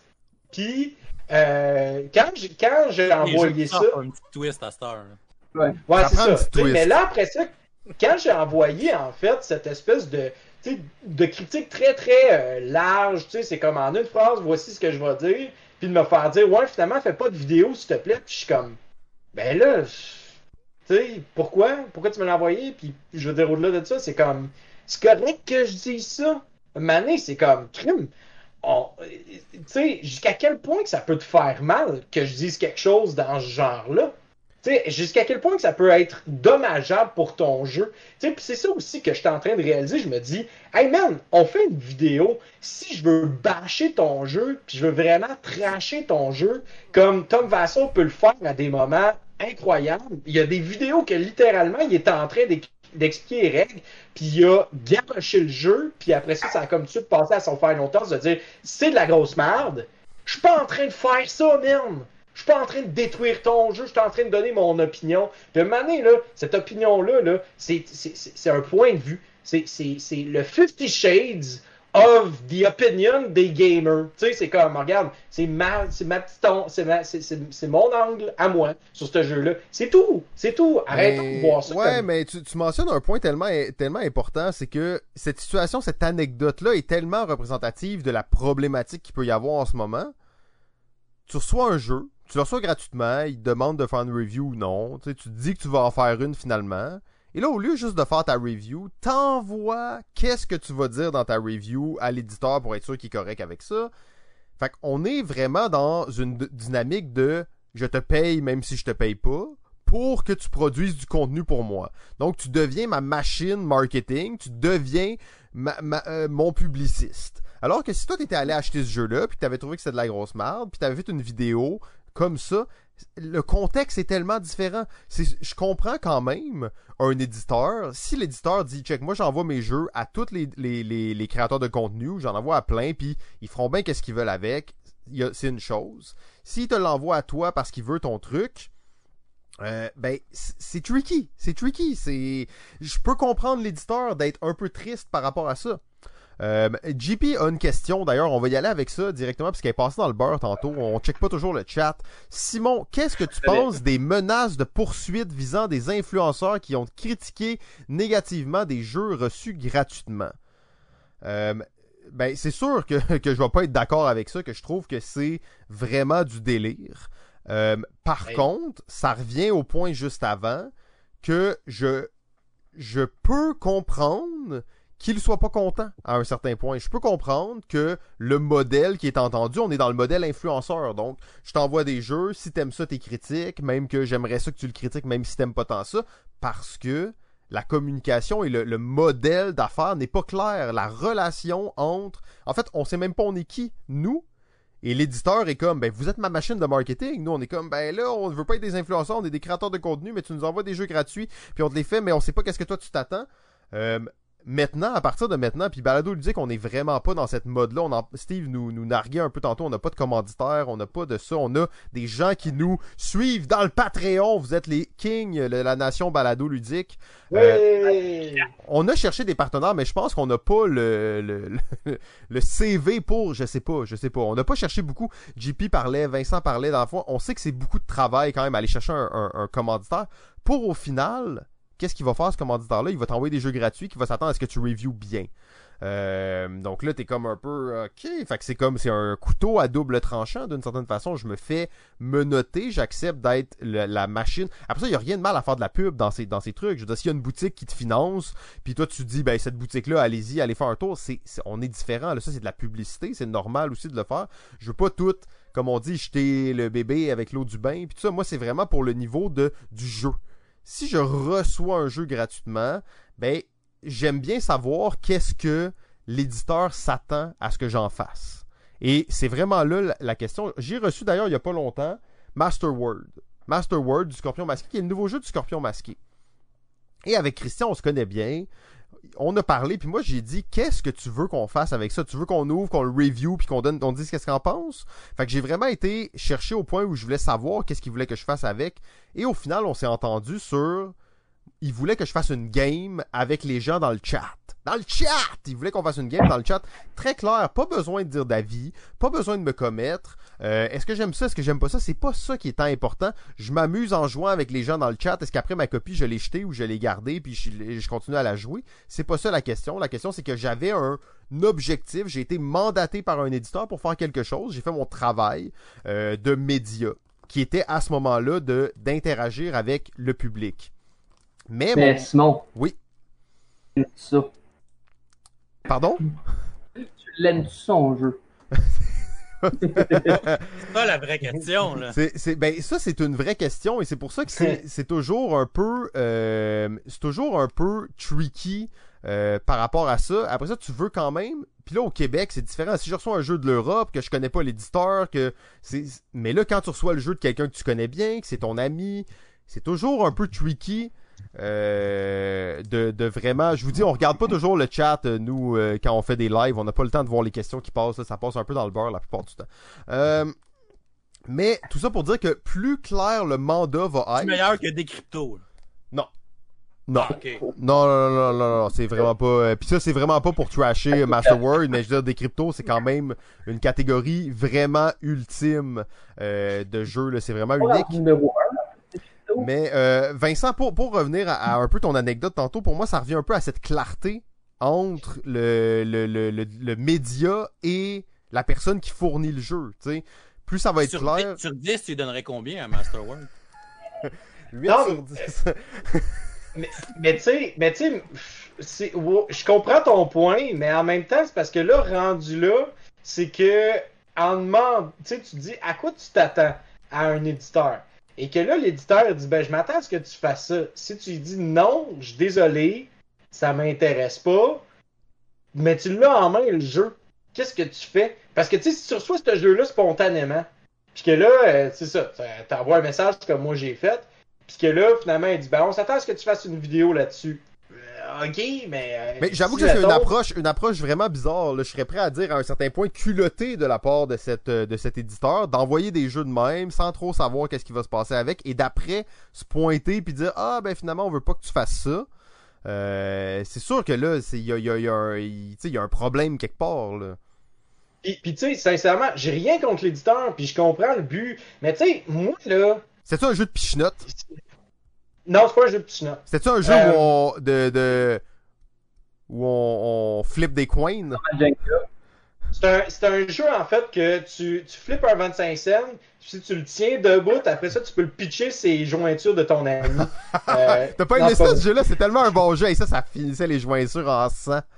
Ah Oui, mais, mais, mais tu sais, pour, reven- revenir à, à, à ce point-là, moi, c'est parce que ce que je trouve niaiseux là-dedans, Vassal ou Shut Up and Sit Down, maintenant on parle de Shut Up and Sit Down, qui ont 50 000 views sur leur vidéo, 50 000 views, sont rendus quasiment à 300 000 abonnés. Et certaines vidéos dépassent le 2 millions de, de, de vues.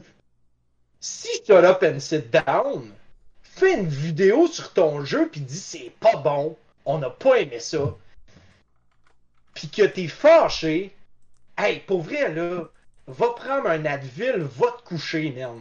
Pour vrai, sérieusement là. Moi là, j'ai, tu sais, t'as 50 000 personnes, 50 000 personnes qui voient cette vidéo-là, qui l'écoutent, puis sur 50 000 personnes, c'est impossible que ça trache le jeu. Non, ça donne une visibilité, ça donne, ça, ça, ça fait en sorte que ton jeu passe pas en dessous du radar. Dernièrement, là, euh, il- Matt, il a fait une vidéo sur Kern. Est-ce que vous connaissez Kern? Non. Oui. C-A-I-R-N. On moi, je l'ai pas vu passer avant Shut Up and Sit Down. Shut Up and Sit Down aurait pu dire, ben, j'ai pas aimé ça. Mais moi, s'il commence à l'expliquer, puis il commence à, à formuler ça, puis à créer une espèce d'idéologie, puis ça, ils ont tranché Wing, ils ont pas aimé Wingspan, ils ont pas aimé Wingspan. Je, je pense que ça, c'est le meilleur exemple. Ils ont pas, ils ont pas aimé C'est Wingspan. bon. La, critique était ex- oui, la critique était excellente et, et, et ses points étaient justifiables.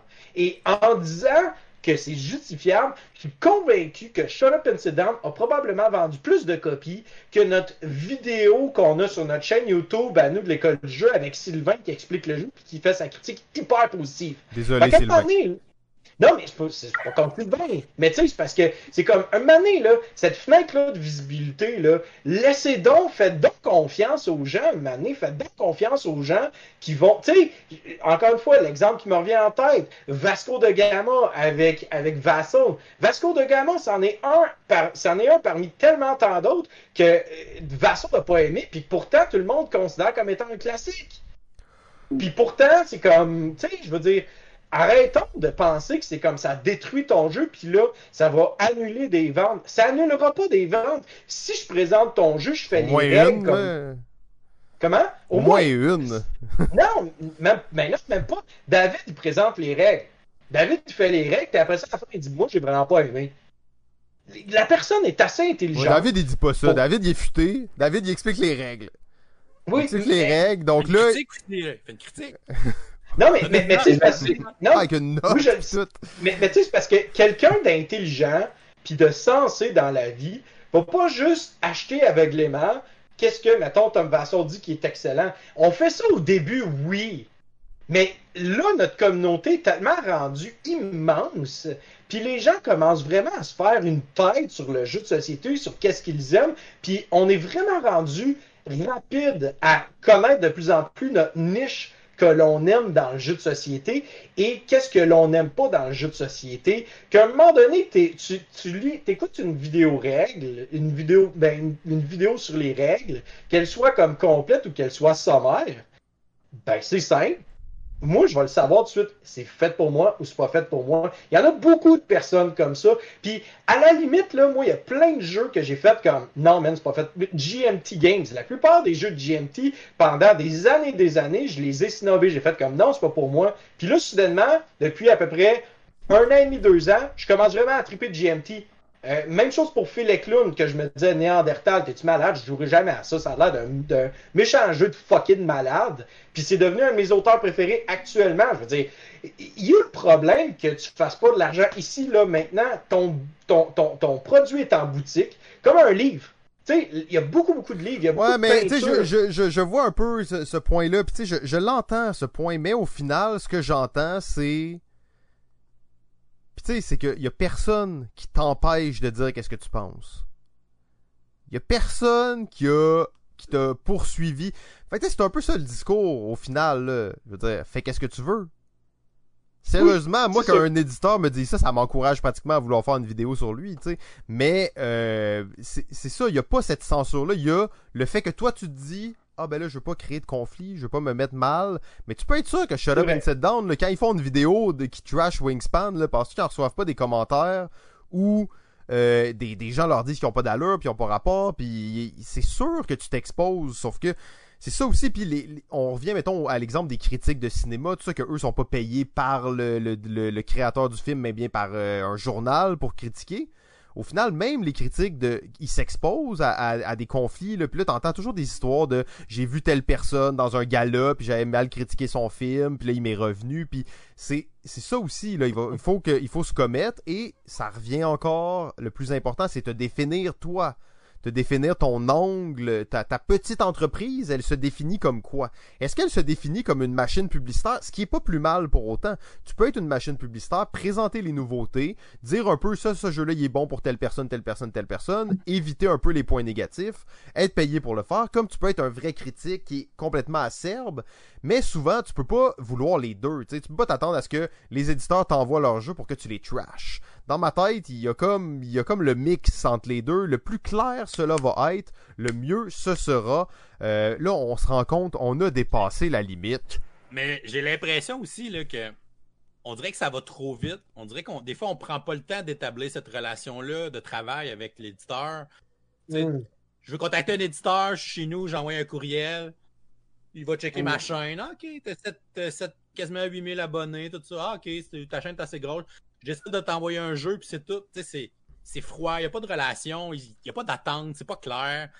Euh, tandis Mm. que je vais à Gen Con, je rencontre l'éditeur en personne, on s'assoit, on jase, on y parle de ce qu'on fait, on, on montre notre vision. Là, il est comme, ah, ok, je trouve ça le fun, Hey, j'aimerais ça vous donner un ou deux jeux si ça vous tente de reviewer ça. Tu sais, je trouve que le, le- la manière qu'on va faire notre contact média, c'est super important. Puis des fois, on veut juste aller trop vite parce qu'on dirait, Hey, on veut ce jeu-là, je veux ce jeu-là gratuit, ou tu sais, je sais pas, on prend pas le temps de, de jaser comme faut. Puis, j'ai des super bons exemples de, de relations que j'ai bâties avec des éditeurs que, c'est sûr que les éditeurs francophones ils ont l'avantage qu'ils peuvent écouter nos vidéos pour vrai, là. Parce qu'on Mhm. s'entend que je contacte un éditeur américain, je veux dire, Il peut pas savoir qu'est-ce que tu dis. check mes stats YouTube, puis c'est tout, là. Il a aucune idée de ce que je parle, puis comment je fais mes critiques, puis tout ça. Mais, moi, je pense à, Yellow, qui est un gros éditeur en France. J'ai fait beaucoup de jeux de Yellow avant d'avoir un partenariat avec eux autres. Euh, fait que la journée où je les ai contactés, le gars de médias, le gars de com, il connaissait mes vidéos, il en avait déjà vu, il en avait déjà partagé ses médias sociaux. Fait que, tu sais, il dit, ah, ben, crime, j'aime ça, la manière que tu fais tes critiques, puis tout ça. Puis, finalement, on a bâti une relation de travail ensemble. Je veux dire, j'ai donné des C à des jeux de Yellow, des B, des A, puis j'ai jamais eu de, De commentaires problème. de d'autres en disant, ah, ta critique est pas assez positive, puis ils ont toujours partagé ces vidéos-là, puis, je pense parce qu'ils respectent mon travail, puis c'était clair. Mais des fois, on dirait qu'on prend pas le temps d'établir ça avec certains éditeurs. On veut, on veut que ça aille vite, là. Mhm. Ben c'est euh, très très euh, très bien fait euh, cette euh, cette conclusion là David on sait que toi sûrement que t'es le genre de personne qui prend le temps d'établir bien cette euh, cette relation puis c'est gagnant à long terme parce que là ils donnent une liberté créative parce qu'ils savent que ça va pas être juste gratuit que tu justement c'est pas à cause que t'as un jeu que t'as pas aimé que tu vas leur faire perdre des ventes et euh, euh, en fait, ça s'est transformé. Bienvenue à ce colloque 2020 sur les médias indépendants de jeux vidéo québécois. Euh, on s'est vraiment lancé. J'espère, Vincent, que euh, ta chronique n'est pas trop longue. Pas du tout.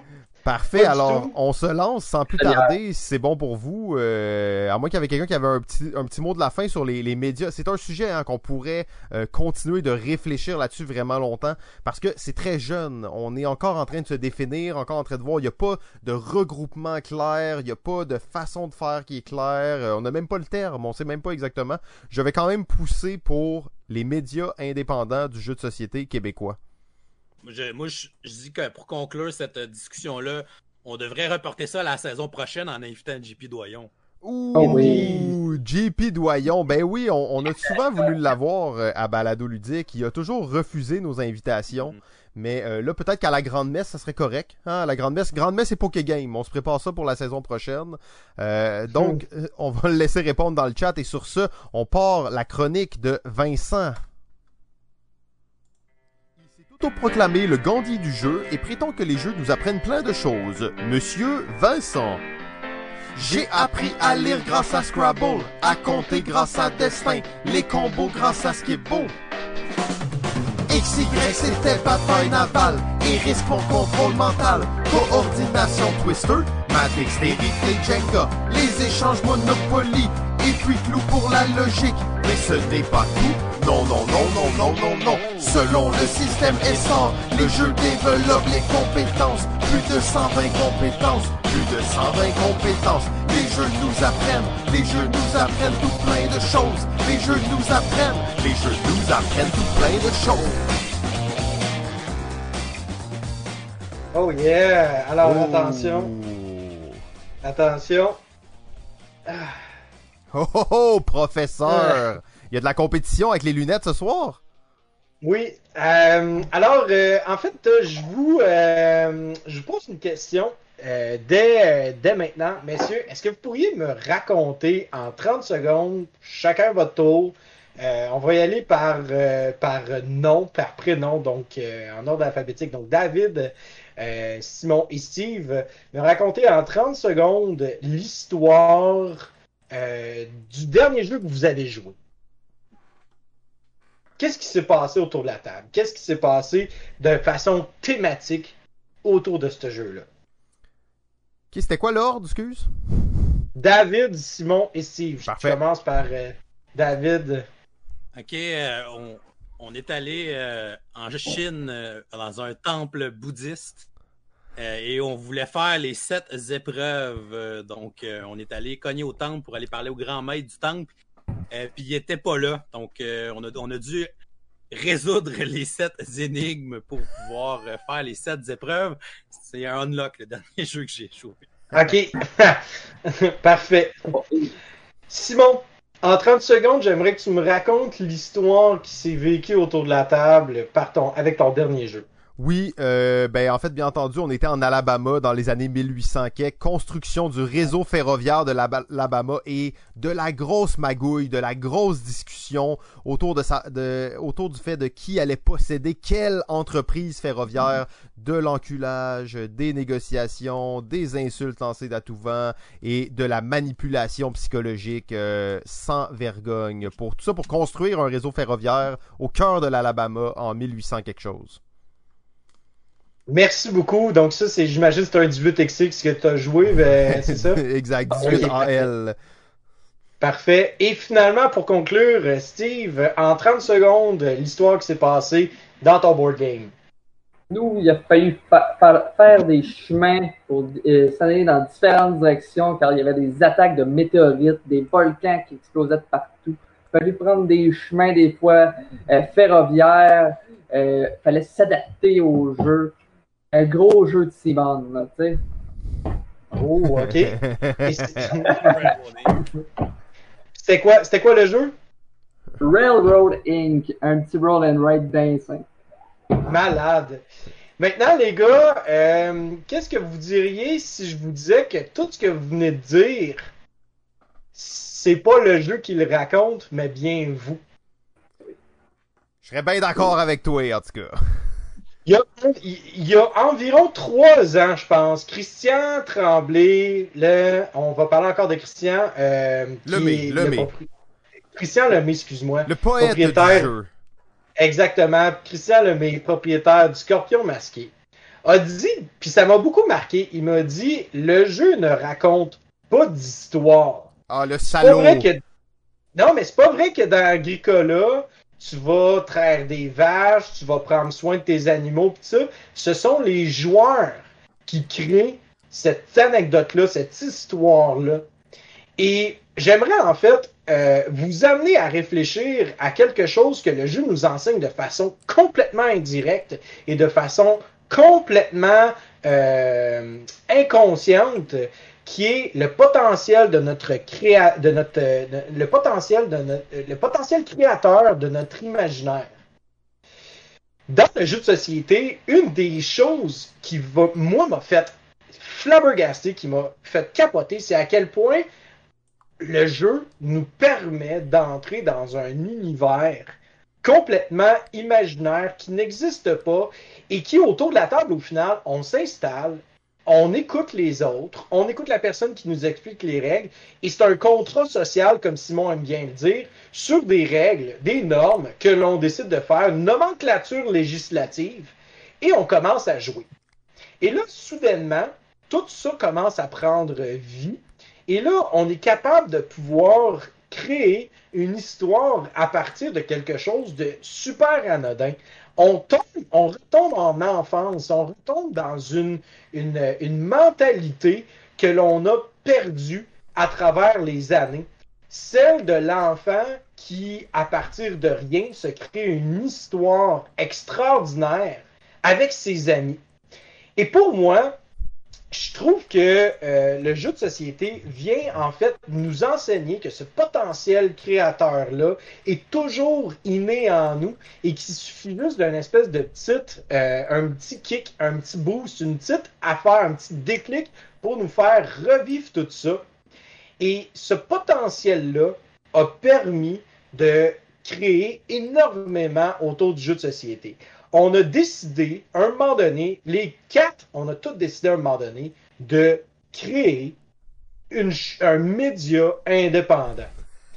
Si on n'avait pas eu le jeu de société, on n'aurait pas eu directement l'opportunité d'apprendre à se faire confiance, à créer quelque chose par nous-mêmes et de développer cette chose-là. Et par la suite, de, via notre imaginaire, via notre, notre, conception du jeu, on a réussi à créer des choses qui sont entièrement différentes, malgré le fait qu'on a toute une perspective de médias indépendants.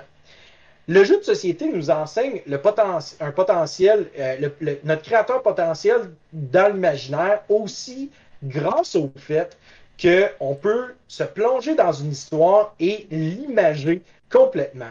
Et là, je vais faire une petite, euh, une petite anecdote, une espèce de critique péjorative par rapport à certains jeux qui, pour moi, viennent m'enlever l'espèce de. le, petit goût, l'espèce d'envie de m'imaginer des choses. On parlait, euh, tantôt, euh, Sophie de Mixed Deal parle de Tainted Grail. Et moi, ma plus grande critique de Tainted Grail a été que j'ai trouvé qu'il y avait trop de choses qui étaient dites. Il y avait trop d'affaires qui étaient inscrites mot pour mot et qui m'empêchaient de imaginer la situation.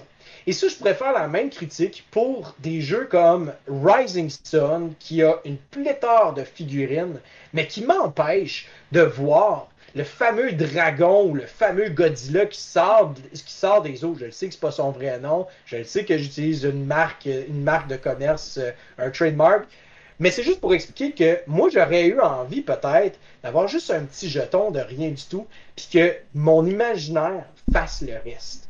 Et ça, je trouve que de plus en plus, on l'impose dans le jeu de société, mais que dans le jeu de société en général, on n'a pas besoin de le faire. Euh, on prend juste l'exemple d'un, maître de jeu Donjon Dragon. Pierre-Louis, là, Pierre-Louis, ce gars-là, un potentiel créateur pour euh, inventer des situations incroyables dans, dans une game de Donjon Dragon. Il te fait vivre tout juste à l'aide de quelques petites phrases, puis ton, ton, ton, ton imaginaire fait le reste. Toute ton, ton, ton, imagination, tu commences à créer tous ces lieux-là de façon naturelle. Et ça, on pourrait le mentionner pour plein d'autres jeux qui nous amènent à, euh, à, à, tout simplement utiliser notre imagination. Et tout ça nous amène au final à certains d'entre nous de créer des jeux de société. Qui aurait cru qu'une personne un jour, comme vous, comme moi, pourrait avoir une idée de créer un jeu de société? Qui aurait pu croire qu'on est capable, à un point dans notre vie, de créer une nomenclature législative autour autour de, de, de, dés, de, pions, de, de des, des, des chips de carton. Et le tout, on est capable de créer ça par le fait même de notre imagination. Et c'est pour ça que le jeu de société nous enseigne grandement sur le potentiel créateur de notre imagination. Euh, je pense que pour moi, le jeu de société a jamais été aussi euh, ça jamais été aussi grandiose dans ma vie que lorsque j'ai vraiment découvert à quel point que je sors d'une game, d'un jeu avec des cubes, euh, puis euh, qu'on fait des échanges autour d'une table, puis que j'ai une espèce de grosse feuille weird qui me dit ça, c'est ton pouvoir spécial, puis que là, on est autour de la table, on commence à se crier après pour s'échanger des cubes en bois, puis que là, finalement, on fasse comme, on a vécu quelque chose, puis là, on est capable complètement de créer, de, de, de, de dire, ouais, ma, ma faction, elle a vécu telle chose avec toi, j'ai pu créer telle affaire, puis tout ça. Et finalement, ce jeu-là, ben, il possède un nom, c'est Sidereal Confluence. Et finalement, ce jeu-là possède un nom, c'est Cosmic Encounter, c'est War of the Ring, c'est tous ces jeux-là qui appellent à l'imaginaire, euh, qui appellent au créatif, et qui, au final, nous permet de vivre de quoi d'extraordinaire juste à partir de qu'est-ce qu'il y a autour de la table. Puis moi, j'encouragerais, en fait, pour terminer, les gens à découvrir, à voir à quel point que le jeu de société nous enseigne de façon complètement inconsciente, de façon indirecte, à quel point qu'on est capable de créer des histoires, de créer quelque chose via le jeu de société, que ce soit que ce soit en fait des relations, que ce soit euh, des, euh, des, anecdotes, que ce soit un jeu de société, que ce soit des médias, peu importe qu'est-ce que c'est, l'imagination que le jeu de société nous amène, nous ramène au moment de notre enfance quand on était capable de dire Hey, avec un saut de sable, je vais créer un château, y avoir des dragons qui vont venir, puis ils vont tout le détruire, mais c'est pas grave parce que pendant un instant, j'ai pu construire un château, puis j'ai pu vivre quelque chose d'extraordinaire grâce à mon imagination. Donc, le jeu de société nous enseigne le potentiel créateur de notre imaginaire. Ben, il y a Fog of Love dans la même veine, que ça, c'est vraiment juste, écoute, c'est un... tu veux, tu, veux, tu veux écrire un truc à la manière de... Euh, comment il s'appelle? Allen, là, le, le, le, le, réalisateur. Woody euh, Allen. Ouais, Woody Allen, merci. Woody, tu veux créer un scénario à la manière de Woody Allen, Fog of Love, c'est l'outil idéal. Mais moi, il y en a un qui m'a vraiment marqué, c'est War of Mine, où est-ce que tu es capable de créer, en fait, cette histoire-là juste autour de quelque chose de bien générique, c'est-à-dire c'est un professeur de maths. Puis il est pogné avec euh, un. Euh, il est pris avec, par exemple, je sais pas moi, euh, une, un mannequin. Puis là, les deux doivent survivre à travers toute cette ça. Puis les histoires sont tellement prenantes, puis c'est tellement bien, écrit que tu perds là-dedans, là, tu. Euh, enfin bref, je voulais juste faire une petite parenthèse par rapport à ça, mais euh, vas-y, Simon. Oui, ben en fait, je voulais euh, plutôt là, conclure. on va laisser la parole à prof là-dessus s'il y a quelque chose à dire aussi, bien entendu. mais avec la notion, et c'est une notion qui est très connue, mais c'est la notion de cercle magique.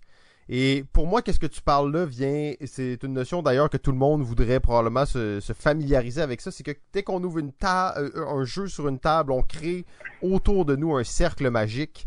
Euh, J'en parlais dans le dernier épisode et je disais d'ailleurs de, revenir, de reconnecter avec ce cercle magique-là va nous permettre de, de redevenir l'homo ludens, donc l'homme ludique, plutôt que l'homme de consommation que nous sommes. Euh, donc c'est ça, inventer des histoires, c'est toujours gagnant. Prof, toi t'en penses quoi de cette narration autour des jeux qui est euh, comme plus ou moins euh, basée sur le groupe avec lequel tu joues? Moi, avant de jouer à des jeux de société comme un malade, euh, je viens du background du jeu de rôle. Mmh, fait que tu connais Fait ça. j'ai- joué beaucoup à D&D quand j'étais jeune, euh, Vampire, euh, Werewolf, Shadowrun. Euh, J'ai même fait des, des GN euh, dans Mm. mon adolescence. Donc, Yeah! euh, que le, le côté narratif, le côté roleplay qu'on peut embarquer dans un jeu de société. euh, puis, tu sais, j'ai encore beaucoup de- des amis avec qui je joue à des board games aujourd'hui. C'est les gens avec qui j'ai joué à des RPG il y a 20 ans. Euh, fait que c'est sûr que c'est des choses qui nous allument d'avoir ce petit côté-là narratif qui embarque, de, de- des- les parties qu'on se raconte ou tu sais, les, les campagnes de jeux comme euh, Imperial Assault qu'on a joué. Euh, on se souvient de, de certaines games, on se souvient de notre finale contre Darth Vader dans la première campagne. Tu sais, on se souvient vraiment de moments vraiment épiques qu'on a vécu. Mm. Puis c'est clair que ça vient notre- de notre background de rôliste, le, le fait de pouvoir retrouver ça dans les jeux de société, mais c'est toujours, toujours ce qui va nous rester en mémoire le plus longtemps, je pense. Ouais, ben effectivement, c'est c'est les histoires qui restent. Les parties partent, mais les histoires restent. C'est ça le dicton, non? Euh, ben, en fait, on va. Là, on a réussi à gâcher un parfait concept de la grande messe. Une heure, quatre dimanches de suite. On est rendu à deux. On s'approche. On prend vraiment les plis de balado ludique après deux saisons. Mais inquiétez-vous pas, la troisième saison va être en force. On va présenter tout le monde et on se dit bye par la suite. On est avec David, justement. Hey David, merci beaucoup. Deux participations à la grande messe et bien entendu, tu étais là à la première.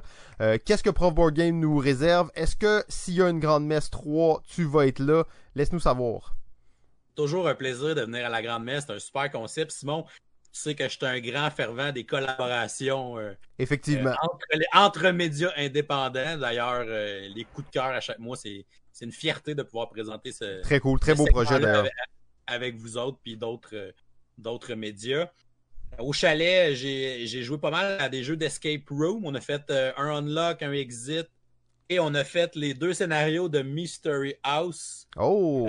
Donc, je vais préparer une vidéo sur Mystery House euh, dans les prochains jours pour présenter ça.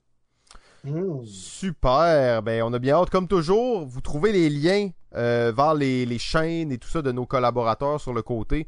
Donc, n'hésitez pas à aller jeter un coup d'œil là-dedans.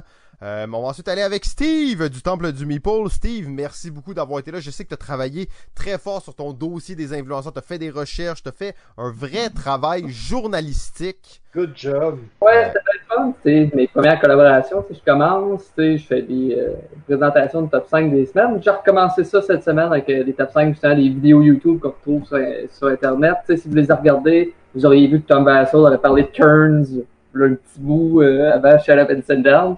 Mais justement, ça, je présente des belles affaires. Fait que j'apprends et j'aime bien ça, justement, parler de jeu, la passion que j'adore comme vous tous. Très cool. D'ailleurs, je me mini question sur ton projet parce que tu fais des top 5 des vidéos YouTube de la semaine. Est-ce que est-ce que tu t'es déjà fait des ennemis jusqu'à maintenant?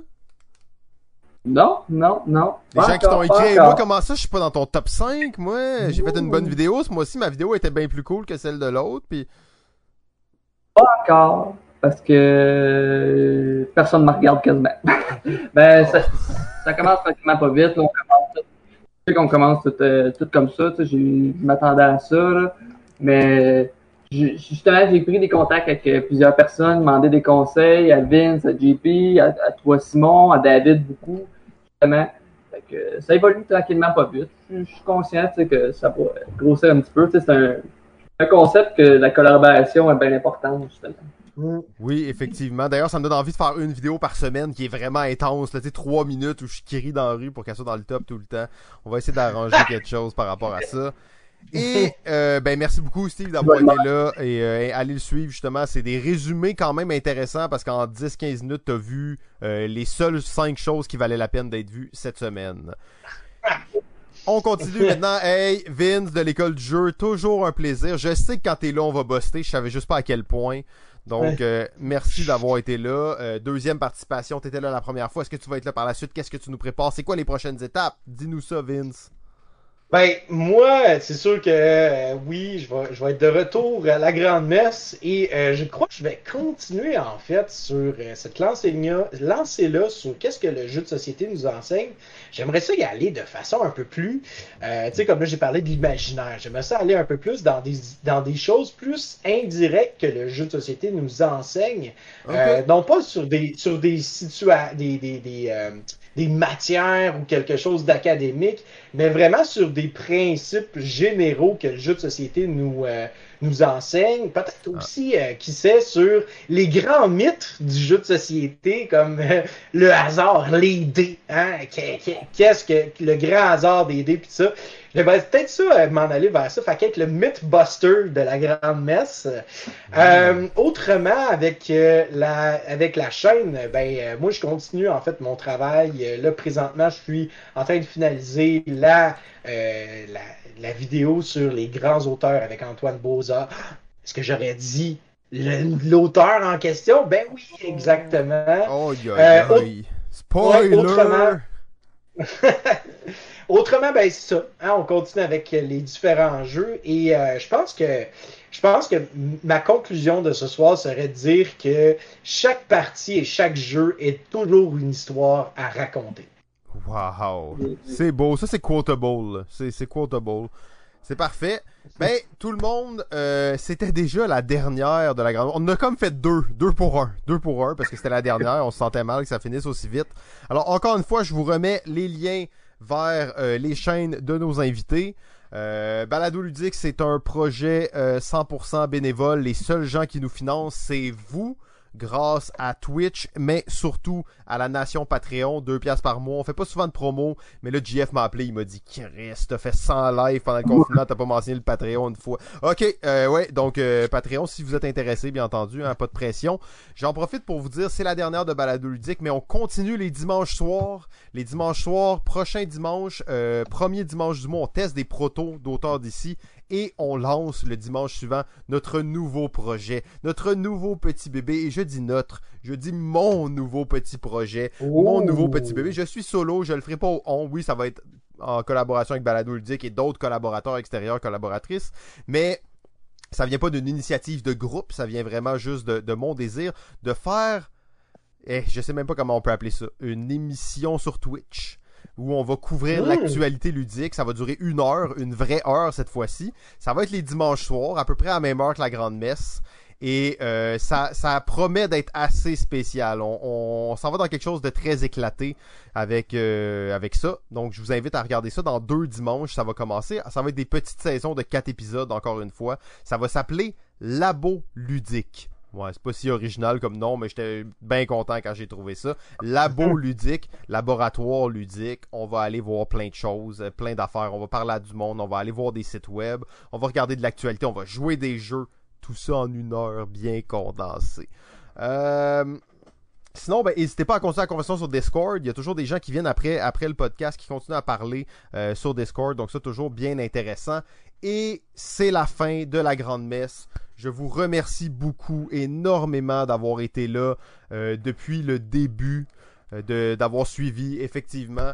Et euh, on va raider, on va raider Elvino Movie. Elvino Movie, c'est un génie de Twitch et c'est mon inspiration principale pour Labo Ludique. Alors si vous voulez avoir un petit avant-goût, ça va vous donner une idée. Regardez-le 5 minutes au moins, donnez-y un peu d'amour. Il travaille tellement fort, c'est un génie de Twitch. Alors sur ce, je vous dis Amen.